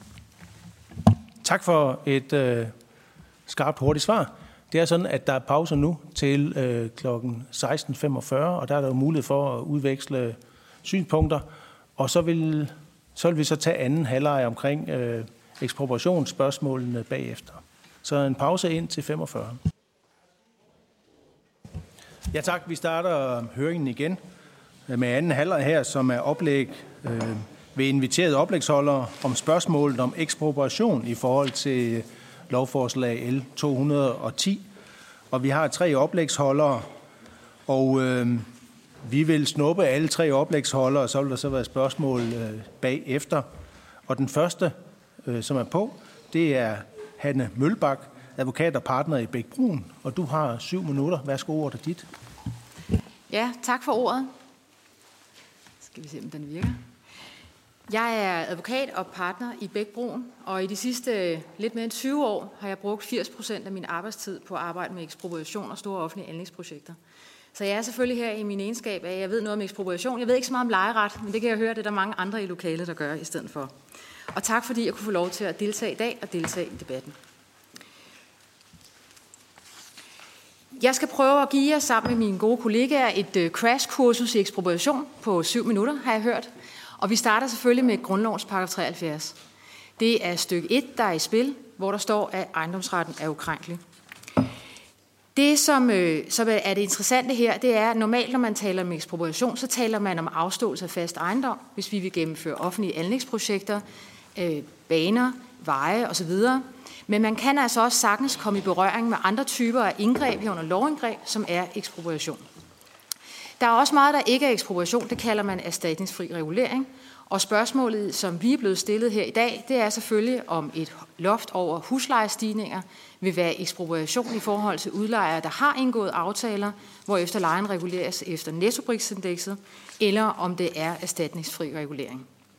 Og det er altså væsentligt at holde fast på, at det er altså øh, situationer, hvor der er indgået øh, aftaler med de her lejemekanismer. Det er det, som jeg har kigget på her i dag. Hvordan vurderer man, om et, øh, et indgreb, et lovindgreb eller et andet indgreb af ekspropriation eller erstatningsfri regulering? Det er der masser af praksis for. Man laver en helt konkret vurdering i hver enkelt situation, hvor man går igennem tre forskellige kriterier. Det første kriterie, man kigger på, det er, om lovindgrebet eller det andet, man ønsker at gennemføre, inden øh, berører nogle rettighedshavere, der er beskyttet af grundloven. Så kigger man som det andet på, om det omfatter rettigheder, der er beskyttet af grundloven. Og til sidst så kigger man på, om indgrebet har karakter af det, man kalder tvangsmæssig afståelse. Hvis man er i den situation, at øh, lovindgrebet det er ekspropriation, så kan det kun gennemføres, hvis grundlovens betingelser er opfyldt, herunder nødvendighedskravet. Gør man det så alligevel, kan man sige, så er man så i den situation, at berørte borgere og virksomheder, de kan gå til domstolene, og så kan de få fuldstændig erstatning, hvis de er blevet påført et økonomisk tab, som følger det her lovindgreb. Er man derimod den situation, at de tre betingelser ikke alle sammen er opfyldt, så er det bare erstatningsfri regulering, og så kan man i virkeligheden bare køre på, uden der bliver spørgsmål om erstatning. Hvis vi dykker ned i de der tre ekspropriationsbetingelser, så kan man sige, at betingelse 1 og 2 er stort set altid opfyldt i praksis. Og det er det, fordi at øh, grundlovens beskyttelse af ejendomsretten er enormt bred. Så det kan man sådan set godt lægge til grund i langt de fleste tilfælde, at, øh, at de betingelser er på plads. Det, der giver anledning til debat i praksis, det er øh, kravet om tvangsmæssig afståelse. Det er stort set altid her, diskussionen opstår, og det er det, jeg også kan fornemme, at øh, er tilfældet i den her situation. Det man gør, og det kan man også se i nogle af de papirer, der ligger i jeres sag, det er, at man foretager en konkret vurdering, hvor der indgår det, man kalder nogle hovedkriterier. Og det er altså ikke betingelser, der skal alle sammen skal være opfyldt. Det er sådan nogle hovedkriterier, der indgår i vurderingen, og på baggrund af dem vurderer man, om noget er ekspropriation eller ej. Det første kriterie, man kigger på, det er, om det, man er i færd med at gennemføre, det indebærer, at man overfører noget fra en til en anden. For eksempel et stykke jord fra en til en anden. Hvis der sker en overførsel, så peger det mod ekspropriation. Så kigger man på, om indgrebet er konkret eller generelt. Hvis det er generelt, så peger det væk fra ekspropriationsområdet. Noget, der også spiller ind, det er intensiteten, øh, i virkeligheden øh, i praksis den økonomiske betydning af indgrebet. Hvis et indgreb har en meget høj intensitet, så peger det mod, at der er tale om ekspropriation, og modsat er det ikke så slemt i praksis, så peger det væk fra ekspropriation. Og det sidste, som øh, man tager med i betragtning i de her hovedkriterier, det er begrundelsen for indgrebet. Og typisk, øh, hvis man er i en situation, hvor et indgreb er begrundet i nogle legitime, almene samfundsmæssige interesser, så kan det pege væk fra ekspropriation. Det kunne typisk være et ønske om at at undgå en øh, væsentlig forurening eller en smitterisiko, så vil man i højere grad tillade, at der skal indgreb i ejendomsretten, uden der bliver betaling, spørgsmål om betaling af erstatning. Men det her det er altså en konkret vurdering, og alle de her kriterier spiller sammen og skal blandes sammen, når man skal finde ud af, om noget er ekspropriation eller erstatningsfri regulering. Nu har vi haft øh, relativt kort tid øh, til rådighed, men jeg gætter jo på, at øh, der er nogen her i salen, der er nysgerrige for at høre, hvad vi synes. Og nu er jeg sådan en slags første voterende, som skal kaste mig ud i at sige, hvad, hvad jeg har gjort mig overvejelser i relation til det her øh, lovindgreb. Det skal lige siges, når jeg kigger på lovindgrebet, så kigger jeg på, hvad det betyder i forhold til de konkrete udlejere. Det er ligesom det, der er, der er mit fokus her. Man kunne også kigge på loven som sådan, men det er altså ikke det, jeg har haft i tankerne. Hvis man kigger på det der med overførelse af en ret øh, fra en til en anden, så er der jo ikke tale om, at der er nogen andre, der får lov til at gennemføre de huslejestigninger, som udlejeren ellers skulle have haft mulighed for. Det er ligesom ikke en anden, der går ind og får pengene. De bliver bare i lejernes lommer, kan man sige. Så det er altså ikke en overførsel af en ret i traditionel forstand, men der sker en eller anden form for formueforskydning, det må man sige. For så vidt angår øh, konkret eller generelt, så må det her som udgangspunkt være et generelt indgreb, fordi det rummer alle de udlejere, der har ejendomme, der er omfattet af de her reguleringsmekanismer. Men så kommer vi til spørgsmålet om intensitet, altså økonomisk betydning. Og det er her, hvor, hvor jeg bliver en lille smule på vagt. Fordi øh, man kan sige til at starte med, at aktører på et område, hvor der er en intensiv regulering i forvejen, skal som udgangspunkt få finde sig i noget mere end på områder, hvor der ikke er så tæt en regulering. Det jeg tænker umiddelbart er udfordringen her, det er, at man går ind og griber ind i nogle eksisterende lejeforhold, hvor man altså afskærer nogle udlejere for at gennemføre nogle aftalte lejereguleringer, øh, og sætter det her loft over huslejestigningerne. Alt andet lige må det betyde, at der er nogle udlejere, der mister nogle lejeindtægter, og alt andet lige må det betyde, at der er nogle udlejningsejendomme, der forringes i værdi. Og der siger jeg, at det kan være intensivt at pege imod ekspropriation i forhold til udlejere, på trods af de regler, som lovforslaget også indeholder, som skal prøve at mindske intensiteten. Det sidste, jeg er faldet over, det er begrundelsen og som jeg sagde før, så almene samfundsmæssige interesser er det, som kan være legitimt at pege væk fra ekspropriation. Og der fik jeg den tanke, at normalt, når vi snakker om det, så taler vi om klima eller forurening eller ønsket om øge konkurrence eller noget andet, hvor mange af os meget hurtigt kan være enige om, at det her det er en god idé og prøve at beskytte nogen imod. Det her er lidt anderledes, fordi det, der står i lovforslaget, det er, at man ønsker at, at hvad hedder det, sikre en samfundsmæssig forsvarlig øh, udvikling i lejeniveauet. Og spørgsmålet er i virkeligheden, om det er et savligt samfundshensyn, som ligesom kan tale væk fra ekspropriation, eller det er mere et politisk hensyn. Men det er en meget hårfin balance i praksis, det her. Hvis jeg skal prøve at, at komme til nogle konklusioner, så vil jeg sige, at der er, som jeg sagde før, to spørgsmål. Der er spørgsmålet om hele loven i sig selv er ekspropriation, eller om der kan være situationer i forhold til konkrete udlejere, hvor det har karakter af ekspropriation. Og jeg har som sagt kigget på det sidste. Den her besvarelse afhænger af en meget konkret vurdering, hvor man skal ind og kigge på lovindgrebets betydning for hver enkelt øh, øh, udlejer og de økonomiske konsekvenser, det har. Og når jeg kigger i materialer, nu har vi som sagt haft kort tid til rådighed, så mangler jeg umiddelbart en analyse af de økonomiske konsekvenser, øh, som det her lovudkast har for de pårørte, øh, før man kan foretage en endelig vurdering af ekspropriationsspørgsmålet. Øh, Men det betyder jo så heller ikke, at jeg kan heller ikke udelukke, at lovindgrebet vil være ekspropriation i forhold til udlejere. Og det var mine kommentarer. Tak for det. Og jeg tror, jeg vil holde fast i, at vi tager de, de tre oplæg lige øh, efter hinanden, for ellers tror jeg, at det hele vil gå over i spørgsmål udelukkende til, til Hanne Møllebæk, og det vil ikke være rimeligt. Så vi går videre på listen, og den næste... Hvad for noget? Der skal lige slukkes for mikrofonen over ved Hanne, og så går vi videre til Frederik Våge. Så tænder jeg her. Tak for det. Og også tak for, øh, for indbydelsen til at, at deltage i den her øh, høring med, øh, med et oplæg. Øh, ganske kort for at præsentere mig selv. Jeg er øh, normalt professor i forfatningsret ved Syddansk Universitet, der har en, en overlov indtil næste år, hvor jeg er øh, landsdommer i øh, øhm, men har arbejdet med det her, har haft en ære at sidde i regeringens ekspropriationsudvalg, hvor Håkon var formand, øh, har også haft lejlighed til at diskutere med Hanne nogle enkelte problemstillinger tidligere, blandt andet omkring mink, men det kan vi vende tilbage til øh, ganske kort. Jeg vil lige prøve at perspektivere en lille smule. Øh, fordi jeg synes, at, at øh, Hanne gav et virkelig godt øh, udgangspunkt for øh, oplægget her. Øh, øh, eller det vil sige, jeg vil sådan set lukrere på det, som, som Hanne har sagt, øh, og forsøge at, at, at, sige på, og, og, og tale om det ud fra... Øh, øh, nogle enkelte eksempler øh, fra, øh, fra den øh, nyere lovgivning. Øh, og det jeg vil øh, tage fat i i den forbindelse, øh, det er egentlig det, som der står i øh, bemærkningerne til lovforslaget, som øh, jeg sådan set synes dækker problemstillingen meget godt. Øh, og vi kunne prøve at, at, at, at tage et, et par enkelte eksempler, bare lige for at perspektivere netop de kriterier, som, øhm, som Hanne øh, nævnte før, i forhold til, hvornår er der tale om det ekspropriativt indgreb, øh, og hvornår er der tale om øh, det, man kalder for erstatningsfri regulering. Og det, man kan sige, øh, er, at øh, det er sådan set øh, fastlagt meget godt i, i forarbejderne til de nyere lovgivninger, der gør væsentlige indgreb i erhvervslivets forhold. Øhm, epidemiloven fra marts 2020, den udgave, som var fra marts 2020, den, øh, indførte, der indførte man en ændring, der gav mulighed for, at sundheds- og ældreministeren øh, kunne øh, iværksætte ekspropriation af fast ejendom. Øh, og det store spørgsmål i forbindelse med øh, med øhm, øh, de her øh, restauranter og med hensyn til, øh, øh, til, til, til butikker, øh, det var, at øh, det, det, var, det, det var sådan set, øh, om der kunne være øh, enkelte virksomheder her, som kunne være omfattet af ekspropriationsreglerne.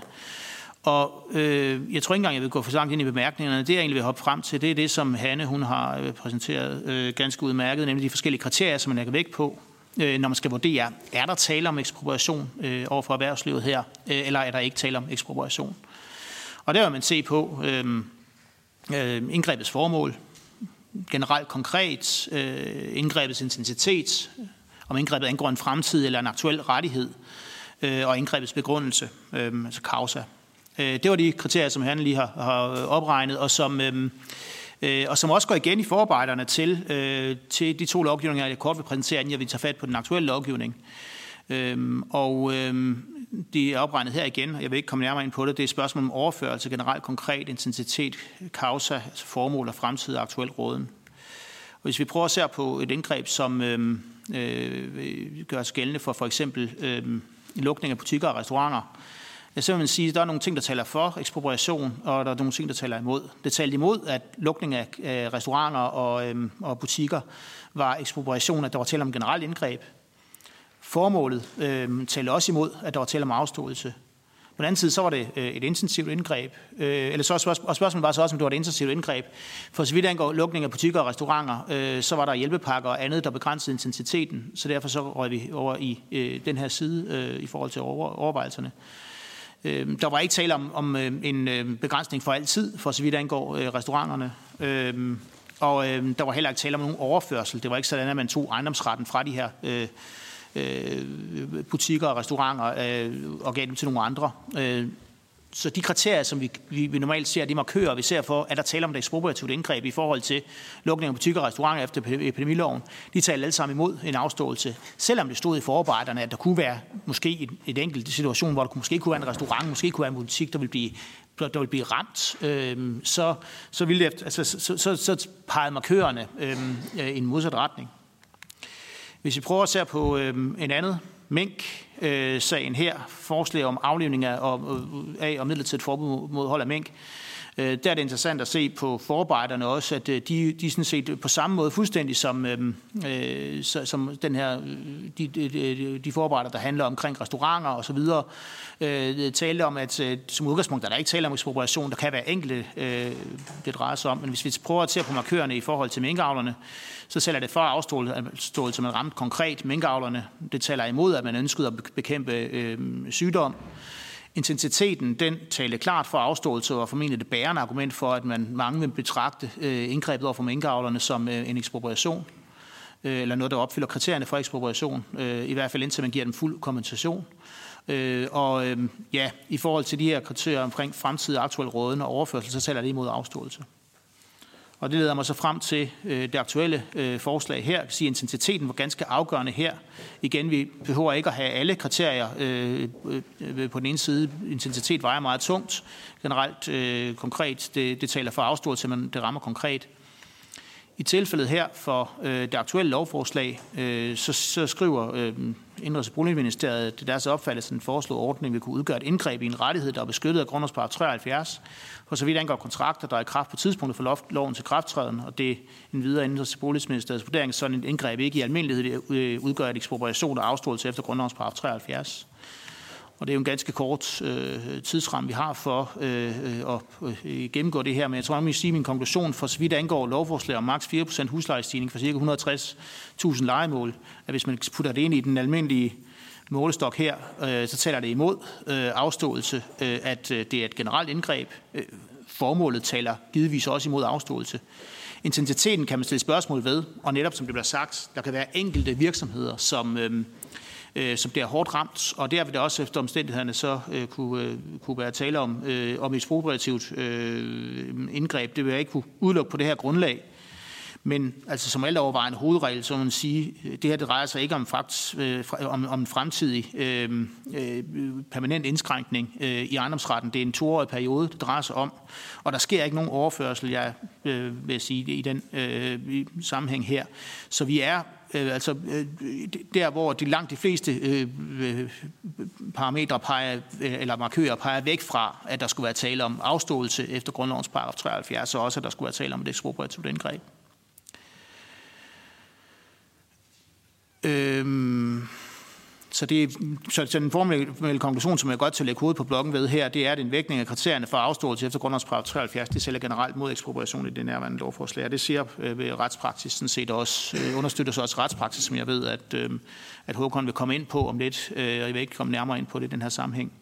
Den eneste lille krølle, jeg lige vil nævne for, øh, for Folketinget her, det er jo, at der er en mindretalsgaranti i grundlovens paragraf 73 stykke 2, øh, som øh, var aktuel øh, i forbindelse med... Øh, øh, med, med Mink-sagen, hvor øh, der er en særlig paragraf, der giver mulighed for, at man kan udskyde øh, en, øh, et lovforslag indtil efter et folketingsvalg, hvis det er et ekspropriativt øh, øh, forslag. Og, og der var der ikke nogen tvivl om, at man kunne gøre gældende, at øh, det lovforslag, der var for... Øh, øh, Øh, der, der, der, der handlede om øhm, aflivning af mink, øh, at det var et, der kunne øh, være ekspropriativt, og derfor så ville et, et mindretal kunne blokere, at det ville stadfæstet, indtil der har været folketingsvalg.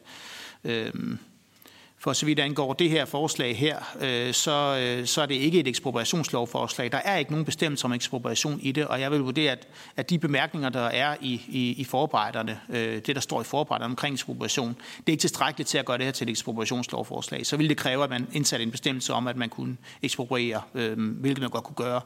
Øh, men, men for nuværende, så er det altså ikke et lovforslag, der vil kunne udsættes til efter nyvalg, hvis der var nogen, der skulle have de øh, idéer øh, her i forsamlingen. Ja, tak for det oplæg. Så går vi videre til det tredje, og det er Håkon Djurhus. Ja. Ordet er dit i syv minutter. Værsgo. Tak. Øh, og der er lige en mikrofon ved Frederik, som øh, der skal slukkes. Tak. Jeg har ikke lavet slides, for jeg vidste ikke, at mine modparter ville komme, eller mine medparter ville komme med øh, i den her sammenhæng. Men jeg prøver at samle lidt op på, på nogle af tingene, og også give jer øh, mit bud på det. Jeg kan sige, hvis vi kigger på facit, så er jeg enig med Frederik i resultatet. Øh, det her, det kan i vis tilfælde, enkelt tilfælde være øh, ekspropriation der taler man om, at grunden til, at det ikke er ekspropriation i udgangspunktet, det er, at hvis der er tale om generel erstatningsfri regulering, det vil sige, det er lovgivning typisk, øh, så er der ikke tale om ekspropriation som udgangspunkt. Øh, men man kan godt have et indgreb, hvor man siger, at det ikke er ekspropriation, men det kan ramme nogen særligt intensivt og atypisk. Og hvis det, vi kalder generel regulering, som lovgivningen jo er udtryk for, øh, hvis det går hen og siger, at nu gør vi noget, der bevæger sig på randen af noget, der kunne være ekspropriation, øh, Øh, jamen så går man ind og kigger på, at der er nogen, der bliver ramt særligt hårdt. Derfor vil man næsten også altid se, selv i situationer, hvor man siger, det er helt åbenlyst, det er ikke ekspropriation, så skriver Justitsministeriet, at det kan ikke udelukkes, at der vil forekomme enkelt tilfælde, hvor nogen rammes så atypisk hårdt og intensivt, at der er tale om ekspropriation, det vil sige enkelt tilfælde. Og det vil sige, at hvis der er nogen, der rammes væsentligt hårdere end andre, det kunne være nogle helt specielle forhold i et bestemt ejendom, bestemt udlejningsvirksomhed eller andet, øh, jamen så kan de godt gå hen og få en ekspropriationsstatning, fordi de rammes atypisk intensivt. Øh, hårdt af det her. Og det vil sige, at de kunne altså stille sig op, og så kunne de sige, at øh, vi er i paragraf 73, og jeg vil have fuldstændig erstatning, som står i grundlovens paragraf 73. Øh, så der vil være enkelte tilfælde, og det er det, man typisk tager højde for, når man skriver det her med, at det kan ikke udelukkes at. Øh, mit bud vil være, at generelt er den her lovgivning ikke øh, udtryk for ekspropriation. I morges så jeg så en modsatrettet opfattelse, øh, og det var Peter Mortensen, der er professor doktor i jur, ekspert i ejendomsret, som jeg har stor respekt for. Øh, det har vi alle sammen heroppe, tror jeg.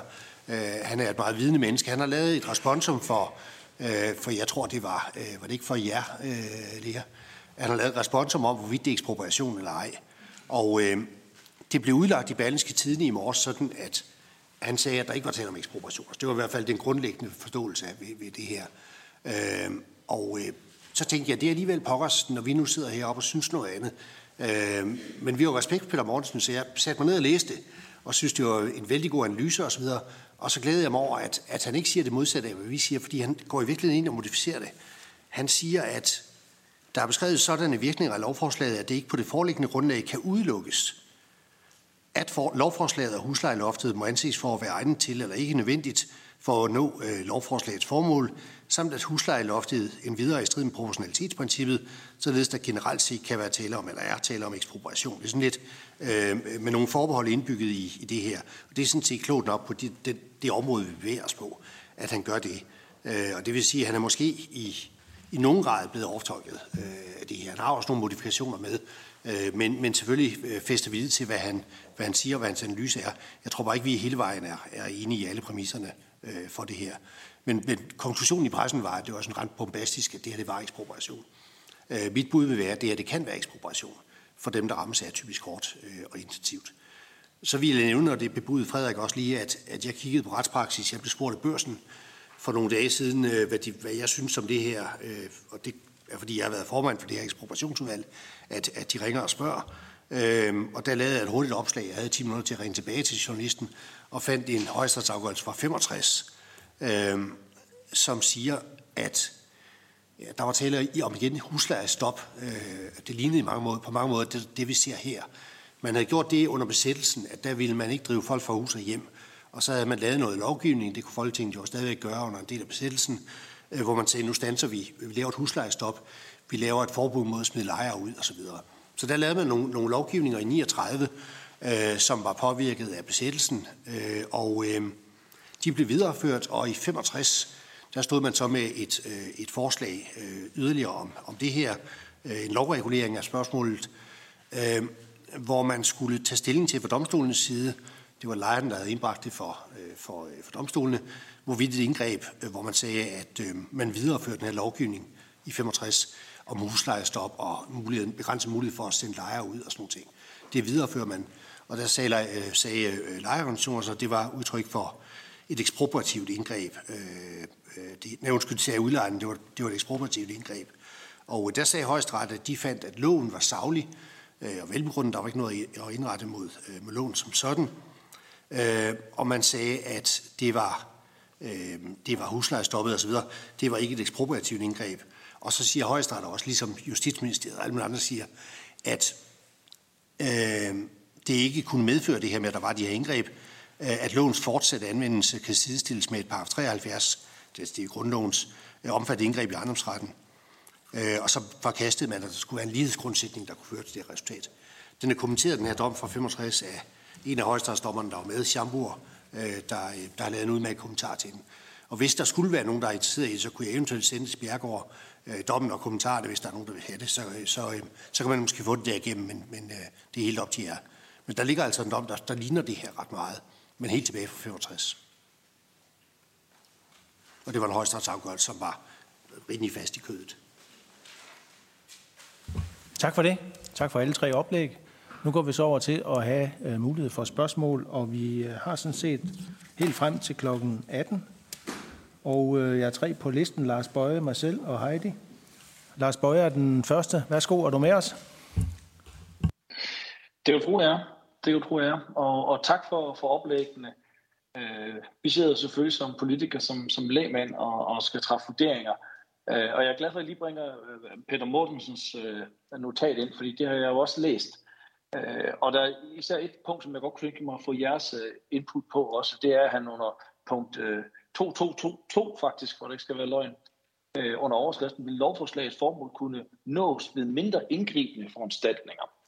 Øh, og der siger han, og jeg citerer, for at lovforslaget skal være proportionalt og ikke ekspropriativt, må formålet med lovforslaget, altså at sikre, at folk ikke mister deres bolig, ikke kunne nås ved mindre indgribende tiltag end det foreslåede huslejeloft. Øhm, og, og det er der, at, at, øh, at jeg mener jo, at hvis man nu for eksempel rent politisk havde besluttet for eksempel et, et, et, en boligstøtte eller nogle andre, eller andre tiltag, som var 100% over på, kan man sige, på politikernes boldbane, og ikke gik ind og, og, og ændrede i allerede eksisterende kontrakter, øh, så vil det i min opfattelse være, være mindre indgribende i forhold til den private ejendomsret, end hvad det her det er. Øh, og og det er selvfølgelig bare min fuldstændig lægmands vurdering af det, der står. Men jeg kunne godt tænke mig at få jeres kommentar på det. Ja, er der en, der har kommentarer til det? Altså jeg kan godt sige, for nu har jeg læst det øh, for nylig, det har I andre sikkert også, øh, men, men øh, han skriver meget, Peter Mortensen, om proportionalitet. Og proportionalitet, det er øh, sådan en, en slags vægtskål, hvor man skal lægge argumenterne for og imod i vægtskålen og se, om den er, om der er balance. Hvis den er helt ude af balance, så kan der være tale om disproportionalitet. Og det vil sige, at det kan være et problem i juridisk henseende. Øh, så det er det, han taler om, ligesom at, at foretage afvejningen her. Øh, og han fokuserer meget i sin begrundelse også på, på proportionalitet. Altså er der proportionalitet mellem hensyn til udlejerne, henholdsvis hensyn til lejerne i, øh, i de her sager. Øh, og der er det, han måske han finder, at, at der ikke er så meget proportionalitet i forhold til, til, øh, til udlejerne. Det er en del af hans argumentation. Ja tak, jeg er selv den næste. Og jeg kunne godt tænke mig at høre, om, om den samlede økonomi omkring sådan udlejningens ejendom øh, har betydning. Fordi nu er der meget øh, fokus på, at vi er på vej til at lave et huslejesloft øh, på, på 4%, og der er indbygget en ventil. Men der er jo en samlet økonomi omkring en udlejningsejendom, hvor ejendomsstigninger, øh, det at vi har markedsleje i en del af de her boliger, sådan at huslejen øh, kan stige, hvis der er sådan, at en lejer, øh, der flytter, der er sådan set også den mulighed, at man kan sælge mange af de her lejligheder som øh, ejerlejligheder. Der er cirka 60.000 af lejlighederne, som er udmatrikuleret, så det sådan set kan sælges. Så vi står jo ikke med, at vi forhindrer, at der kan være en økonomi omkring øh, de værdier, som, som udlejer har. Øh, så, så det er sådan den ene ting af det, om den samlede økonomi, øh, om, om den har betydning, om ligesom man skal vurdere, om det er ekspropriativt, at vi går ind og laver et huslejeloft, fordi det er sådan set kun en lille del af den samlede økonomi øh, for, for ejeren af, af ejendommen. Det er sådan den ene ting. Og den anden ting er øh, det, at det der med, at der skal være, øh, at der skal være et øh, formål med indgrebet og en begrundelse. Når man så har den begrundelse, at indekset synes man er urimelig, blandt andet fordi stigninger i fødevare er medtaget, og som ikke kan, hvad skal man sige, med rimelighed kan, kan sige sig noget, som dyre fødevarer gør det dyre for, for udlejere, og at, at øh, energiudgift, øh, energistigninger sådan set også i en vis grad er, er med i, øh, i indekset. Så vi har sådan set noget, hvor vi kommer frem til, at vi skal udarbejde et andet indeks, og derfor har vi jo kun et huslejeloft i to år, det er så en begrænset periode, og så er der udsigt til, at vi kommer frem til en anden retfærdighed. Altså er det ikke, er det ikke rimelig velbegrundet, at, at omkring indgrebets formål og, og begrundelse? Ja, som, ja, værsgo. Det vil jeg gerne prøve at svare på. Øh, det første i forhold til den samlede økonomi. Altså den samlede økonomi har i høj grad betydning for vurderingen af en ejendomsværdi. Altså det, jeg sagde i mit indlæg, det var, at det her det handler i virkeligheden om, hvor intensivt en regulering rammer enkelte udlejere. Og det vil jo være sådan, når man som udlejer går ud øh, og, og har et aktiv, som en, en udlejningsejendom er, så har man en samlet økonomi i den her ejendom med nogle indtægter og nogle udgifter. Og det er klart, at hvis man så skal handle sin ejendom, det kan jo godt være, at man er en udlejer, der har brug for at handle sin ejendom i den her toårige periode, så vil ejendom muligvis have en anden værdi, fordi der ikke er en, en, en legemekanisme, som der var før den her lov eventuelt blev vedtaget. Så det er klart, at det er en samlet vurdering af den pågældende udlejers økonomi, der spiller ind. Hvad er det for nogle indtægter og udgifter, den her ejendom genererer? Det var det første spørgsmål. Øhm, så spurgte du til formålet med, med indgrebet, hvad, hvad betydning det havde, om det ikke også var rimeligt nok, at man ligesom havde et hensyn til, til at man ville begrænse lejeniveauet. Øhm, jeg, jeg bemærkede det her med formålet, fordi det er i, i de øh, sager, vi har set, øh, er det normalt noget, der har at gøre med miljøforhold eller ønsker om at stoppe smitte eller den slags. Det er normalt sådan nogle hensyn, der begrunder at holde et indgreb uden for ekspropriationsområdet. Det her det er en lidt atypisk begrundelse. Og jeg tror, at grunden til, at jeg er en lille smule skeptisk på den begrundelse, det er, fordi det også er noget, man griber ind i nogle eksisterende aftaleforhold i forhold til det er jo ikke en regulering, man sætter op for fremtiden og siger, for fremtidige lejekontrakter, der bliver det på den her måde. Man går ind og laver en, en regulering, der også har betydning for allerede indgået lejemål. Tak for det. Der bliver der, du supplerer. Ja, værsgo. Hvis jeg kan supplere kort til det her. Øhm, så synes jeg, det er jo, det, det er jo væsentligt for, øh, for os som jurister, som, som, om så må sige, at, at, at, at prøve at holde fast i, at øhm, ikke bare, øh, hvad det er for nogle barriere, som er for lovgiver, men at, at lovgiver rent faktisk også kan gøre øh, mange ting. Det, er, det er en, øh, et, en, et politisk spørgsmål jo i høj grad, øh, hvordan man skal regulere, hvad, hvad spillerum man har. Øh, og der må jeg jo sige, at, at med støtte, hvis vi skal prøve at fokusere på retspraksis, og den dom fra 65, vi også havde på sliden her, som, øh, øh som øh, øh, er blevet nævnt øh, øh, af Håkon Dyrhus også. Øh, og, altså, og, og med det, vi, vi ved omkring øh, øh, ekspropriationspraksis fra domstolene, øh, så, så, så vil der være meget, meget hvide rammer for, hvad man kan lave af, af, af generel regulering. Øh, det som bliver, øh, altså det er jo, vi er jo vant til på lejeområdet, det er jo øh, gennemreguleret, øh, og de dispositioner, som Folketinget øh, på, ja, til at sige, årlig basis træffer på lejeområdet, de får jo også på et eller andet plan indvirkning øh, i økonomiske jeg er helt enig i det, som, som Hanne siger, at, at, at det, som vil være, være i fokus, hvis man endelig skal vurdere, kunne der være øh, tale om, om ekspropriation, så vil jeg sige, så er den, den øh, vej, som jeg mener højtrætspraksis har, øh, øh, er gået i løbet af skal vi sige, de sidste 20 år, det er den en, en øget fokus på intensitetskriteriet. Og det øh, inden for ekspropriation, og det her spørgsmål, er der nogen her, der bliver ramt atypisk hårdt? Og jeg har ikke har fantasi til ud fra også på en forholdsvis korte tid at gennemgå det her på, men er der, om, om der er nogen inden for øh, jeres øh, område, nogle helt konkrete tilfælde, hvor man siger, de bliver ramt atypisk hårdt. Og det er det, jeg, øh, altså det, er det, jeg vil mene vil være, det, vil, vil være et udslagsgivende øh, spørgsmål. Så er der spørgsmål omkring, øh, altså som jeg synes set ikke, ikke er enig med øh, Øh, Øh, Mortensen, øh, Mortensen i, øh, i, i den øh, store fokus på begrundelsen og formålet her, når det handler om en generel lovgivning. Øhm, altså, øh, pointen er, der er jo ikke nogen, der ved det bedre end Folketingets flertal, hvad øh, der er den rigtige begrundelse. Så i en, i en vurdering af det her spørgsmål, så, øh, så, så vil det i overvejende grad være, altså, være, være et område, som domstolen vil holde sig væk fra at vurdere. Øh, jeg, jeg, jeg vil sige, det der kan vælge læset i en sammenhæng som det her, det er, at man også i forarbejderne har forudset, at øh, det vil øh, kunne øh, betyde ekspropriation i enkelt tilfælde. Og så hvis man kunne sige, at øh, Ejendom Danmark eller andre øh, organisationer her kunne, kunne identificere øh, nogle bestemte øh, typer, som nogen, der brænder inde med deres, øh, øh, øh, ja, med, med øh, nogen, der, der sidder på, på, til nogle huslejer, som, som er helt uproportionale eller noget andet. Man, man må simpelthen kunne identificere det, øh, hvis man skal ind i en diskussion omkring ekspropriation operation. Men jeg synes grundlæggende, så er der ikke, øh, altså, så, så peger det her ikke i retning af det, og det her det er en generel regulering. Tak for det. Så har jeg to spørgere mere. Den første er Heidi Bang, og bagefter er det Susan Kronborg. Værsgo. Jamen, tak for det, og, og tak for jeres øh, gennemgang, øh, sådan, hvor I byggede på hinanden.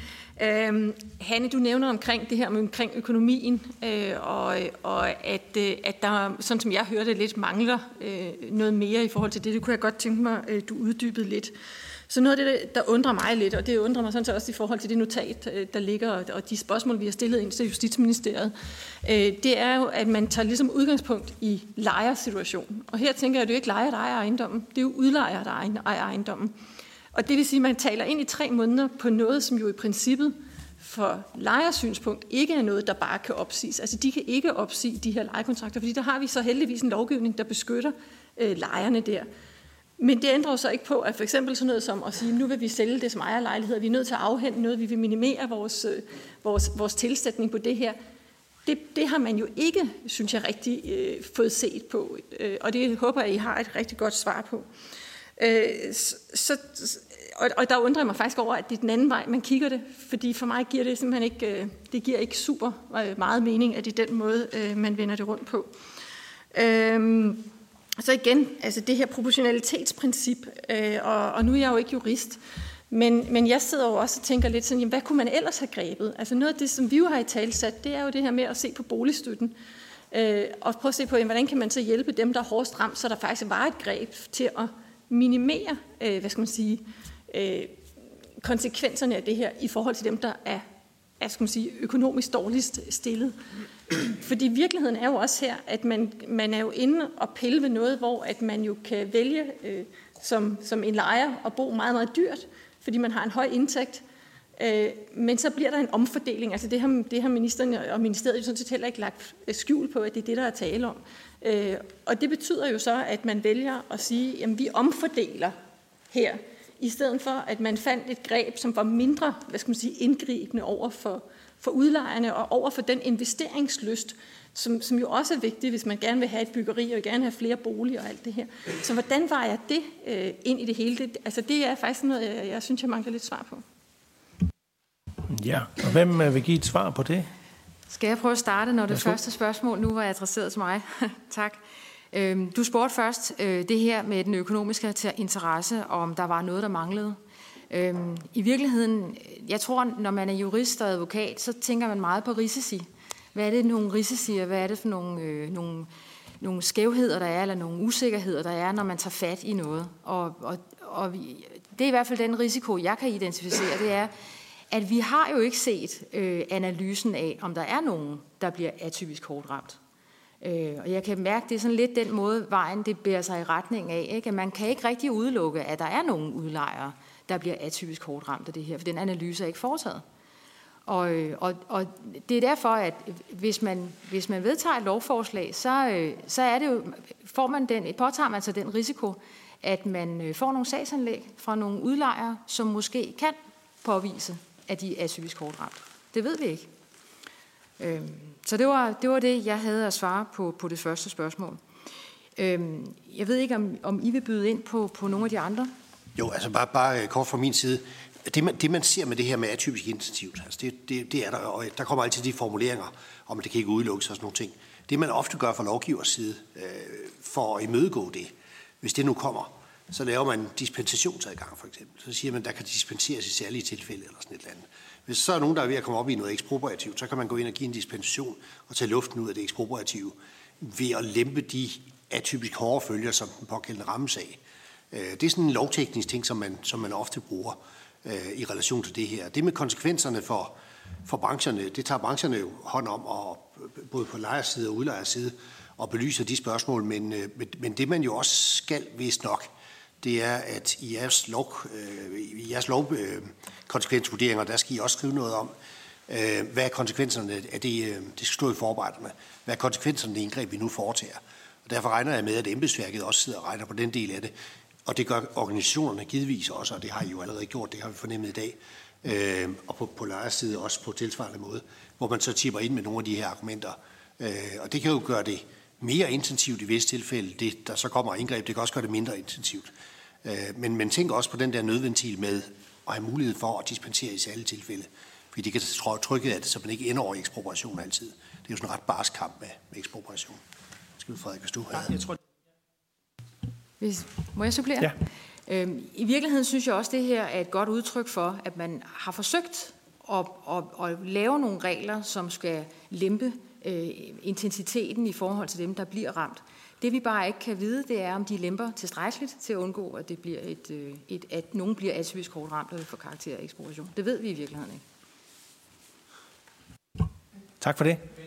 Jeg bare lige må tilføje, at det er også, og det er også jeg er helt enig i, at det står i, øh, altså det, det, det, er, det er jo også det, der egentlig er baggrunden for, at man skriver, man tager det lille forbehold i forarbejderne, som de er. Øh, og så vil jeg måske bare, bare lige i forlængelse af det sige, at jeg ikke synes, at risikoen umiddelbart er meget større på det her område, end på, på, på, på også andre øh, områder. Altså hvis, hvis, hvis man tager den diskussion op, jeg synes, det er fuldstændig reelt, at vi bliver spurgt om det her, og nu tager man det her op. Det er, det er et reelt spørgsmål. Men jeg kunne bare forestille mig en lang række andre lovindgreb, hvor man kunne stille det samme spørgsmål som her. Så det er ikke sådan, at vi er en, altså jeg vil sige, at vi er langt ude, og det ved jeg ikke, om mine kolleger har nogle bemærkninger til. Er det en kort opfølgning på det? Værsgo.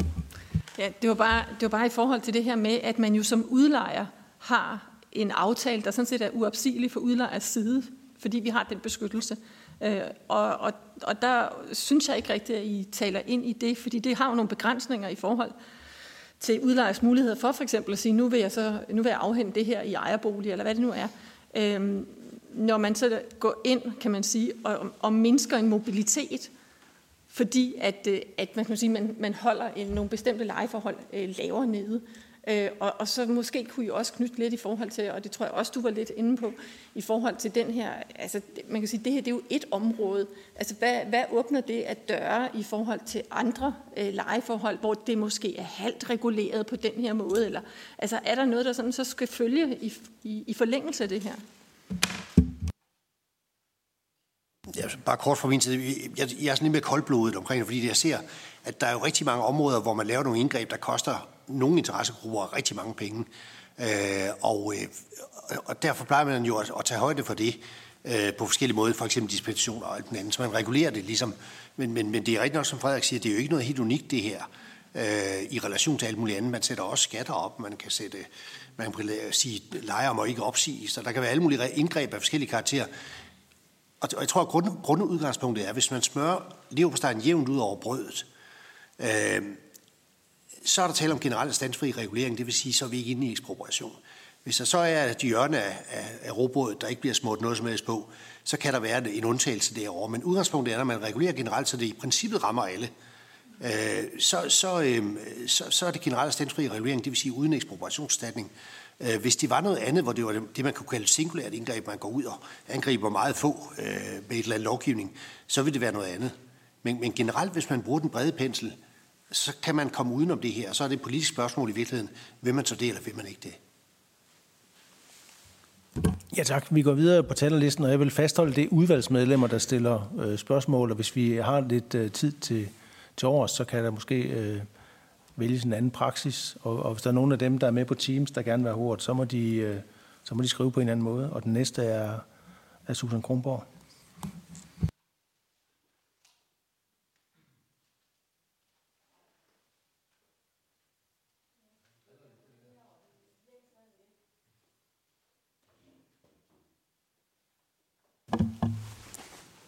Øh, mange tak for øh, de meget interessante øh, overvejelser. Øh, Jeg har øh, to spørgsmål. Øh, for det første, så øh, kunne det være interessant at høre, hvad I tænker om, at øh, grundlovsventilen, som jeg kalder den, ikke omfatter fortjeneste, men øh, de øh, dokumenterede omkostninger. Øh, og dernæst er jeg også interesseret i at høre jeres holdning til øh, spørgsmålet omkring øh, proportionalitet, øh, som øh, blev nævnt tidligere. Øh, og øh, øh, det jeg særligt tænker på, det er, at øh, der jo i lejelovens paragraf 49 er øh, rent faktisk en mulighed for at påberåbe sig et øh, øh, huslejeloft svarende til det lejedes værdi, og hvilken betydning har det for jeres vurdering? Ja, hvem vil svare på det? Det er der ikke nogen, der vil. Hvis vi kan starte med det sidste spørgsmål, øh, det med, øh, øh, med huslejeloftet, som, er, som, som blev nævnt der, så synes jeg, det, det understreger det her spørgsmål jo, at når vi er på, på, på lejeområdet, så er, vi, så er vi inde på et gennemreguleret område, og vi er vant til, at der bliver truffet mange beslutninger der. Det kan være alt lige fra istandsættelsesudgifter til lejemål til øh, netop, at man fastlægger sådan noget her i, øh, i pristalindekser, som så har nogle helt bestemte parametre, hvor man blandt andet lægger væk på fødevarer og, og, og så videre. Folketinget er vant til at og øh, igennem det her område, øh, og har gjort det i de sidste 100 år. Øh, så, så, så altså, øh, jeg synes, det, det, det, det er væsentligt at, at holde fast i det, at lejeområdet generelt er, øh, er, er overreguleret.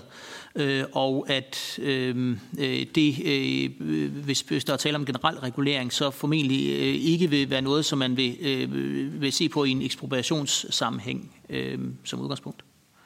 Klart, hvis, det, øh, øh, øh hvis, hvis den, øh, øh, den regulering på lejeområdet fører til, at der er nogle konkrete, der bliver ramt øh, ekstraordinært, så vil man skulle tage højde for det. Det er, det, første, det er min første, det vil jeg bemærke til det, til det sidste spørgsmål. Må jeg lige komme med en kommentar?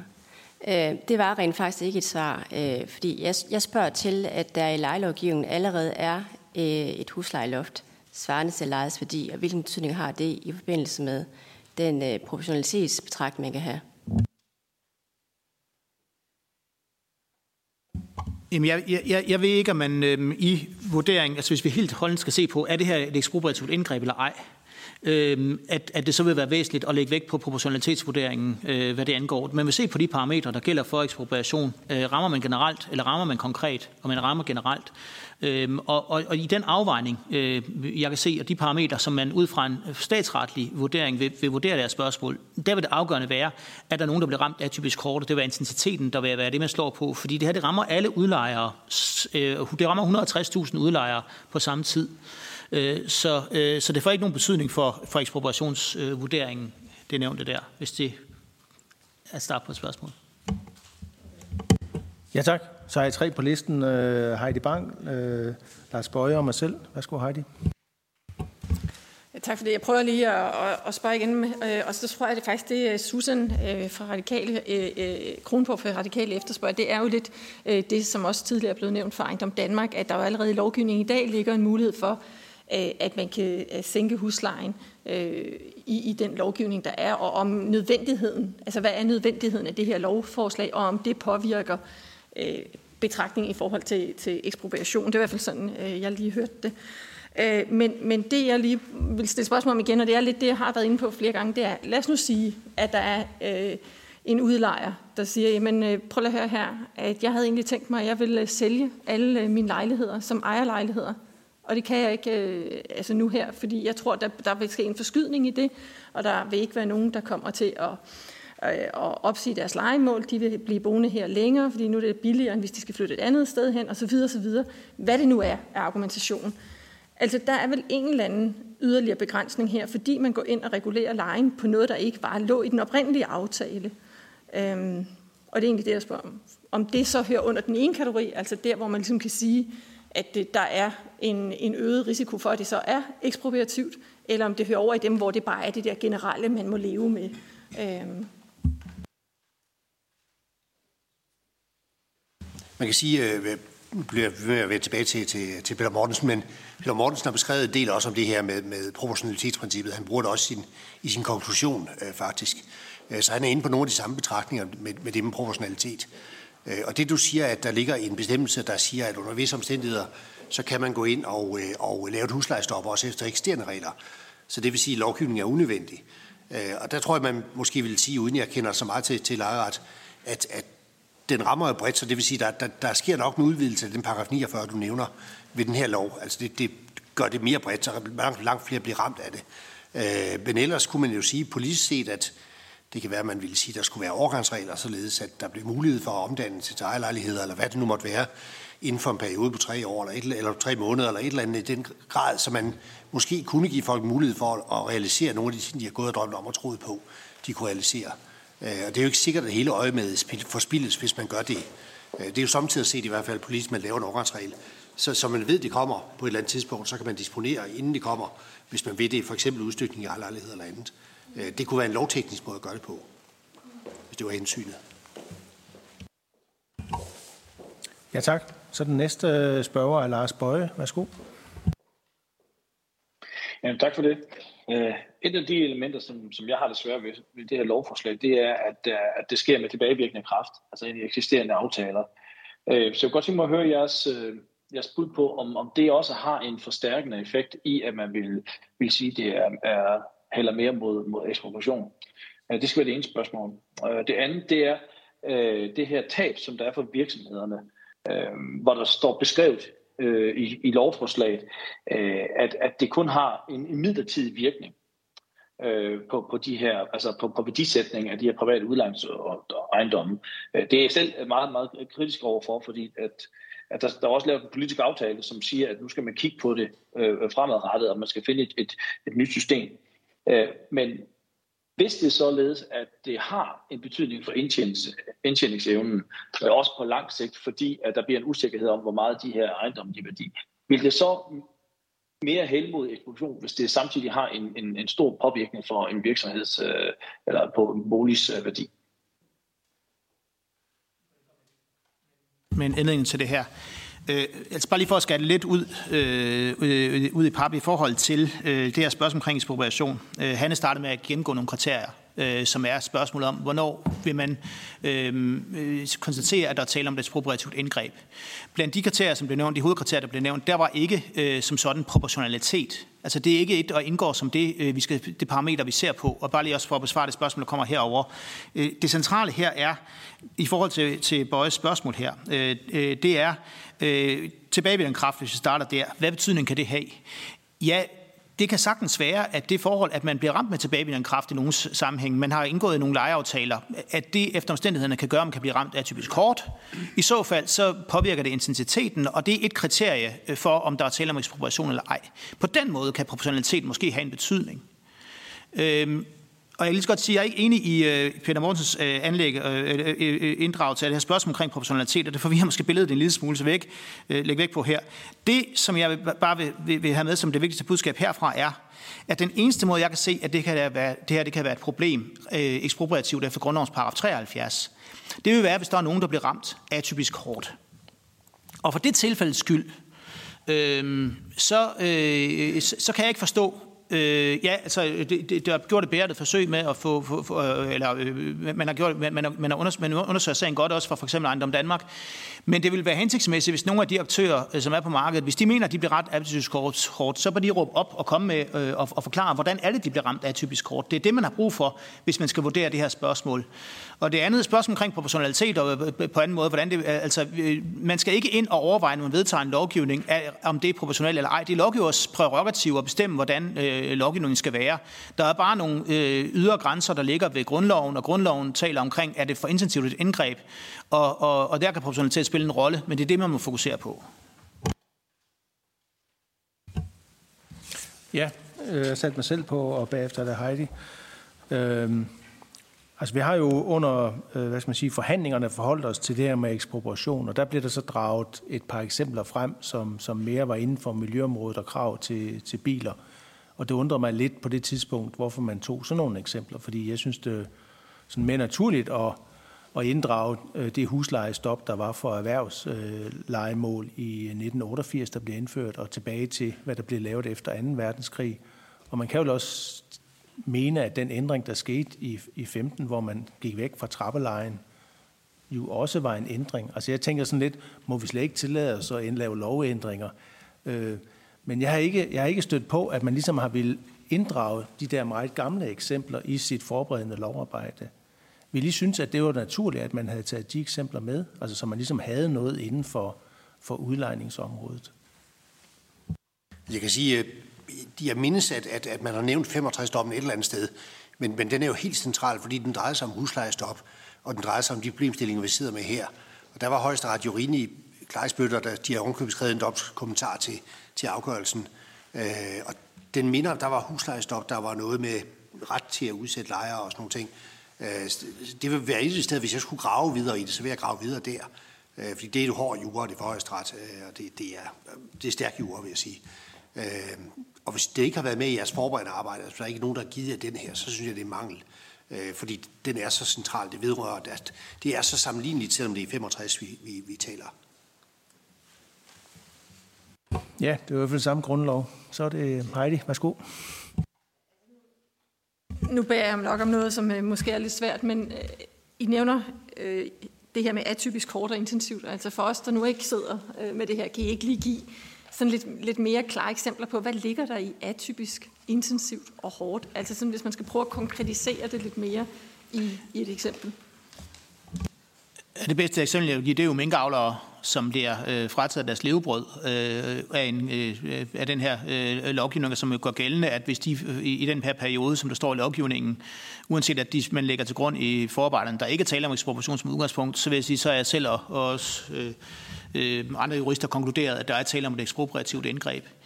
Øhm, og, og vi, vi har nogle andre, vi, vi, vi har en, en, en praksis fra, fra højesteret, og det vil sige, det, det er der, vi måske vil pege på, der har været nogle tendenser i højesteretspraksis på, at, at det har været et kriterie, man har lagt, man, man har lagt øget vægt på øh, i de seneste måske 20 år, at, at det her med intensiteten er, øh, er et helt centralt parameter.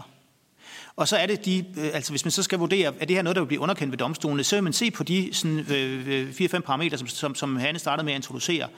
Øh, og det er dem, der vil være toneangivende for det her spørgsmål. Øh, og ikke overvejelser omkring, hvorvidt om, det nu, om nu, vi nu har andre øh, regler i lejelovgivningen, der griber det her, eller andre øh, øh, bestemmelser. Det vil være de helt overordnede øh, øh, hovedkriterier, som vi prøver at line op der før. Altså peger det i den ene eller anden retning. Øh, og så har vi nogle generelle domstole, der tager stilling til det på, på, på det grundlag. Hvis jeg lige må prøve at supplere. I virkeligheden så, øh, så kommer de her to sider af vurderingen til at blande sig lidt sammen, fordi hvis man som udlejer og ejer en investeringsejendom vil gå til domstolen og sige, at det her det er et øh, ekspropriativt indgreb i forhold til mig, så skal man først løfte bevisbyrden for, at det her det er ekspropriation, og jeg er atypisk hårdt ramt. Og der er intensiteten, altså indgrebets økonomiske betydning, det er et, et vigtigt kriterie ud af de der fire, vi har været inde på i dag. Men så når man er kommet igennem det første bump på vejen og har dokumenteret, at man er atypisk hårdt ramt, så bagefter skal man dokumentere, hvad er det så et tab, man er blevet påført.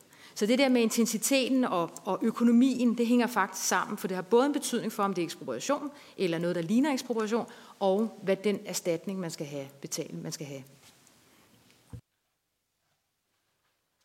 Og så bare husk, øh, der bliver hele tiden nævnt, når man snakker om det her, atypisk intensivt. Husk atypiciteten også hvis alle andre bliver ramt på samme måde, og en meget stor del, 10% 15% bliver ramt på samme måde, så begynder man at rokke ved typisteten. Hvis det kun rammer, lad os sige, 2% af udlejerne for eksempel, som er i en særlig situation, jeg kan ikke overskue, hvad det skulle være, men en eller anden særlig situation, så kunne man gå ind og betale om, og både atypicitet, altså det er ikke, de rammes ikke ligesom alle de andre, de rammes hårdere, og intensivitet, og så lave begge, vurderingerne af begge ting. Øhm, og, og, og så vil man have noget at arbejde med på det her område hvis man kunne finde det. Jeg kan ikke finde på eksempler, fordi jeg ikke kender så meget til lejeretten, øh, men, men man kunne formentlig opstille noget, hvor nogen havde investeret en masse penge i tiltro til, og nu bliver de ramt vanvittigt hårdt, fordi der kommer den her lovgivning og sådan noget. Jeg kan, fantasien sætter kun grænsen. Øh, men, men rammer man sådan nogen, der rammes både atypisk og intensivt, øh, i forhold til alle de andre, altså atypisk i forhold til alle de andre, øh, jamen så er man ude på, på, på det ekspropriative. Og så vil de også kunne gøre krav på, på erstatning, fuldstændig erstatning efter grundlovens 73. Heidi Bang har en lille opfølgende på det. Ja. Jamen det er bare i forhold til det, fordi det er jo også noget af det, vi har, har, har siddet og drøftet i forbindelse med det her. Det er, det er jo hele den her med, jamen, hvem er det så, der ligesom vil kunne trække den håndbremse og sige, at det her det er ekspropriativt. Øh, og det du siger der, er det så, at hvis du er en, øh, en udlejer, der har øh, gearet dine investeringer, øh, har lånt på en særlig hård måde, øh, og er meget afhængig af, at du kan få det maksimale øh, afkast, så kan det faktisk være ekspropriativt, hvorimod den, den måske lidt mere forsigtige øh, investor og, og udlejer, måske et pensionsselskab, de kan ikke få det. Altså, det skal jo ikke være nogen, der spekulerer i noget, eller gør noget, der er uhensigtsmæssigt. Altså, det skal jo gøre noget, der er hensigtsmæssigt, som man kunne inden for lovens rammer, som ikke er fuldstændig øh, lovet for os i livet. Øh, hvis man har gjort det, og så rammes øh, atypisk hårdt, så skulle man gå efter dem. Det betyder så også det her. Nu er jeg jo procedureadvokat, jeg tænker meget i retssager. Hvis man skulle så ind og ramme det, så skulle man finde en blandt udlejerne, der rammes atypisk hårdt, og vide, at der er, lad os sige, der er 300, der rammes på samme måde, for eksempel. Så kører man den ene sag for at sige, at denne her udlejer med de her vilkår osv. rammes atypisk hårdt. Og så kører man vedkommende sag, og hvis man siger, at det er vi enige i domstolen, der skal svares fuldstændig erstatning, det er ekspropriation. Øh, så kan man hive de 300 andre ind bagefter. Hvis de 300 så er, lad os sige, 99 procent af alle udlejere, så forsvinder det med det atypiske noget. Øh, det skulle være en lille gruppe, hvis det var. Så man, man bliver nødt til at køre, hvis man skal køre retssager på det her. Så det vil typisk være, at man finder en, en case, som er velegnet til at føre retssag på, hvor der er tale om atypicitet og identitet, og så kører man retssag på det. Hvis man gider at gøre det som organisation, så skal man samtidig vide, at der sidder nogle andre, ikke mange, men der sidder andre, der sidder i samme situation den her. Så den praksis, der kommer, når han får sin dom, den kan så bruges på andre også. Men det skal være atypisk, og det skal være intensivt. Så atypiciteten er vigtig at huske også. Ja, jeg sætter mig selv på. Det her med atypisk hårdt, hvis man skal ind og vurdere noget økonomi øh, i, i forbindelse med det her, vil det så have en betydning, øh, hvad det er for et budget, som, øh, som der er lagt for, for den ejendomsdrift, der så bliver ramt af et, øh, et lovindgreb? Altså jeg vil gætte på, at det måske forholdsvis få, som har, har i, lang i, lang, i god tid i forvejen budgetteret med, at nettoprisindekset kom så højt op. Vil det have nogen betydning, at hvad det er for et budget, der er lagt? Der kan selvfølgelig også være udlejere, der har øh, hvad skal man sige, set lyset og, og, og lagt et, et andet budget, hvor man forventede øh, den forholdsvis høje øh, leje.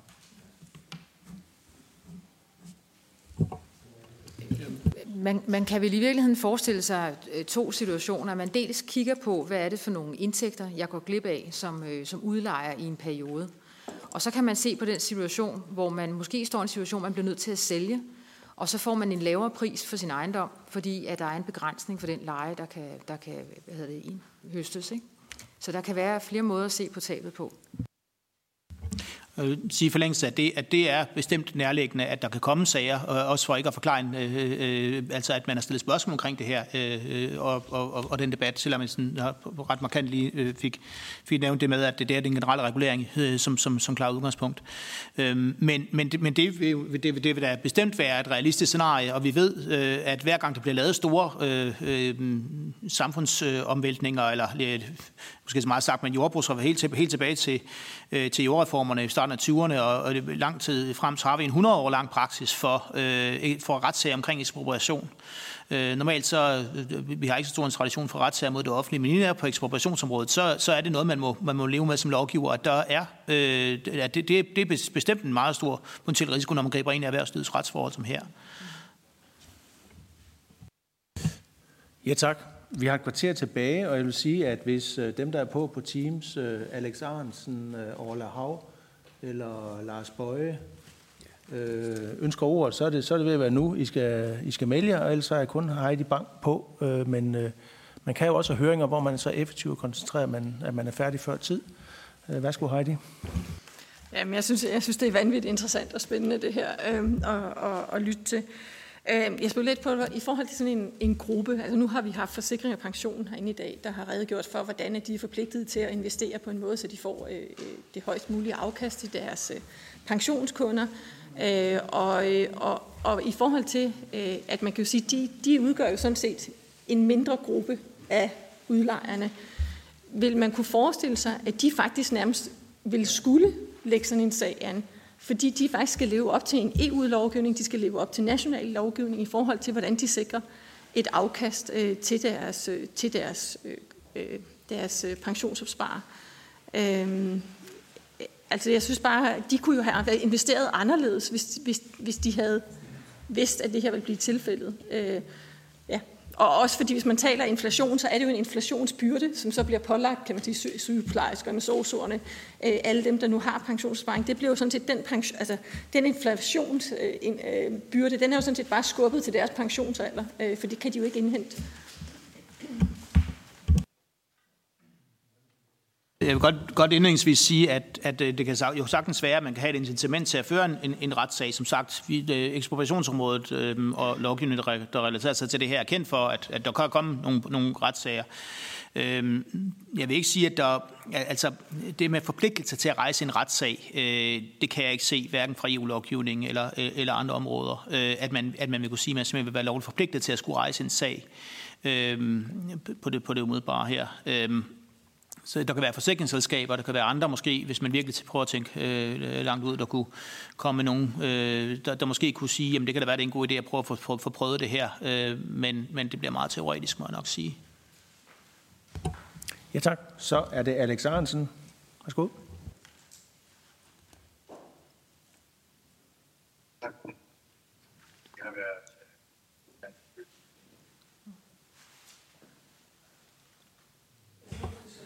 Undskyld, vi kan ikke... Øh, vi kan ikke... Prøv igen, Alex. Ja, du kommer du. Ja, det er bare fordi mikrofonen sad op under panden. Jeg har som sådan ikke et direkte spørgsmål, men mere nogle kommentarer. Det har været yderst interessant at følge både første og anden del. Første delen for Dansk Folkeparti's vedkommende, fordi at øh, en del af oplægsholderne selv komme kom ind på en model, man kunne have valgt, øh, i stedet for den model, som regeringen har valgt, nemlig at man via boligstøtten øh, sikrede de øh, lejere, øh, der var kommet i uføre, eller som ville komme i, i uføre. Øh, det, er, altså det er rart, at også andre øh, i branchen har foreslået den model. Vi kæmpede hårdt med regeringen for at få øh, det øh, beregnet. Nu har vi fået beregningerne fra jer, Øh, og det ville kunne lade sig gøre, og det ville også kunne lade sig gøre øh, sådan rent øh, finansielt. Med hensyn til den anden del, som handler om ekspropriation, altså første delen, den handler jo meget om øh, måden, man gjorde det på, og det er jo blandt andet derfor, at Dansk Folkeparti ikke er med i aftalen. Vi var så også meget i tvivl om, at grundloven den blev øh, overtrådt i forbindelse med, med lovgivning. Men sådan som jeg har lyttet mig frem til de mange øh, eksperter, så er der ikke en særlig stor risiko for, at grundloven er overtrådt. Der kan være enkelte tilfælde, grænsetilfælde, men som så ville kunne håndteres på grund af den dispensation. Og det beroliger selvfølgelig mig, at man sandsynligvis ikke ville øh, få nogle sager, der vil øh, føre til de her øh, grundlovsdiskussioner øh, i retten. Og det er selvfølgelig godt, og det, jeg vil gerne rose for øh, alle deltagerne for meget klare og fine fremstillinger. Jeg synes, det har været en særdeles øh, god høring, som egentlig bare understreger både for mig og for andre, hvorfor det var så vigtigt, at vi fik den. Øh, Dansk Folkeparti er selvfølgelig stadig imod øh, den aftale, der blev indgået, og vi vil fortsat stemme imod loven ved, ved tredje behandlingen. Men tak for, for indsatsen. Det har været en fornøjelse. Ja, tak. Vi er ved at være ved vejs ende, og alligevel måske ikke helt. Ja, værsgo, Gitte Willumsen. Tak. Og øh, tak fordi I kom herind. Og det var ikke fordi, jeg ikke gerne vil høre jer, men jeg har været over til forhandlinger ved en anden minister, så øh, jeg glæder mig til at komme hjem og kan se det her. Øh, nu har jeg jo fået slutningen, og så kan jeg gå hjem og tage starten. Men øh, det konservative Folkeparti er også meget bekymret ved det her, og har det på samme måde ligesom øh, Dansk Folkeparti, at det her det er ikke øh, noget, vi kan støtte, men jeg vil selvfølgelig gå hjem og sætte mig ind i det her. Og nu ved I, hvorfor jeg kom dumpende ind midt i det hele. Tak. Så tror jeg, jeg vil konkludere, at... Nå, Alligevel ikke. Ja, ganske kort, nu har jeg sagt øh, rigeligt. Men øh, altså, jeg synes, det har været øh, virkelig oplysende og interessant. Øh, jeg synes også, det sætter nogle perspektiver i forhold til selve ekspropriationsdelen, som, øh, som jo er noget, øh, vi, altså, der, der har været en bekymring om, og som jo særligt er blevet talesat øh, senere, de senere år, fordi at øh, der nu har været de tiltag, blandt andet med, med Mink-sagen, Øh, Øh, så, så stor tak for, at I, øh, må jeg tro, øh, næsten alle sammen, uanset om det er lejeorganisationer eller, eller udlejere, har kastet alt, hvad I har i hænderne for at komme herind i dag, og, og, og også jer tre eksperter på, på ekspropriation. Så tusind tak for det. Yes, så vil jeg prøve at runde af, øh, uden der kommer flere på. Øh, vi er ved afslutningen af programmet, og jeg synes, vi har fået mange gode øh, informationer. Og jeg synes, det er sjældent, jeg har hørt så meget jure, uden at det blev pakket ind i ufattelig mange bisætninger. Jeg synes faktisk, at det har været øh, klar tale, vi fik her i anden, øh, i en anden runde. Jeg synes, det var, øh, det var øh, øh, over mine forventninger. Det synes jeg, øh, jeg synes, at I kan komme med nogle rigtig gode øh, oplæg her. Og det er jo godt, at man kan gå tilbage og se det på tv, hvis ikke man fik øh, øh, pointen helt skarpt, hvad det var for en, øh, en vægtning, at der blev det lavet. Og jeg vil også sige tak til, til dem, der bidrog med, med oplæg i, i første halvdel, øh, og at vi fik sagen dækket fra, fra begge sider. Jeg kan sige, at, øh, at som sagt kan man se det på Folketingets hjemmeside, hvor videoen ligger, når vi er færdige. Og de PowerPoints-præsentationer, der er blevet vist, vil også være tilgængelige for, for offentligheden og for udvalget. Og øh, så vil jeg sige, at øh, dem, der er med på Teams, må meget gerne blive hængende, fordi så har vi et udvalgsmøde, hvor vi skal forholde os til lovforslaget øh, fem minutter efter, at øh, høringen er slut. Og så vil jeg sige, at jeg har til alle oplægsholdere har jeg en anden lille gave, jeg skal overbringe fra, fra Folketinget eller udvalget, som I lige skal have med hjem. Øh, men tak til udvalget for jeres deltagelse. Tak til øh, seere og lyttere, som fulgte med. Og tak til alle oplægsholdere. Jeg kan godt se, at der er nogen, der har markeret at gerne vil have ordet her til allersidst. Øh, men altså, der, er, der er mulighed for Øh, direkte dialog, øh, når vi slutter vores møde her, fordi der går også lige fem minutter, før vi starter det næste møde. Tak for i dag.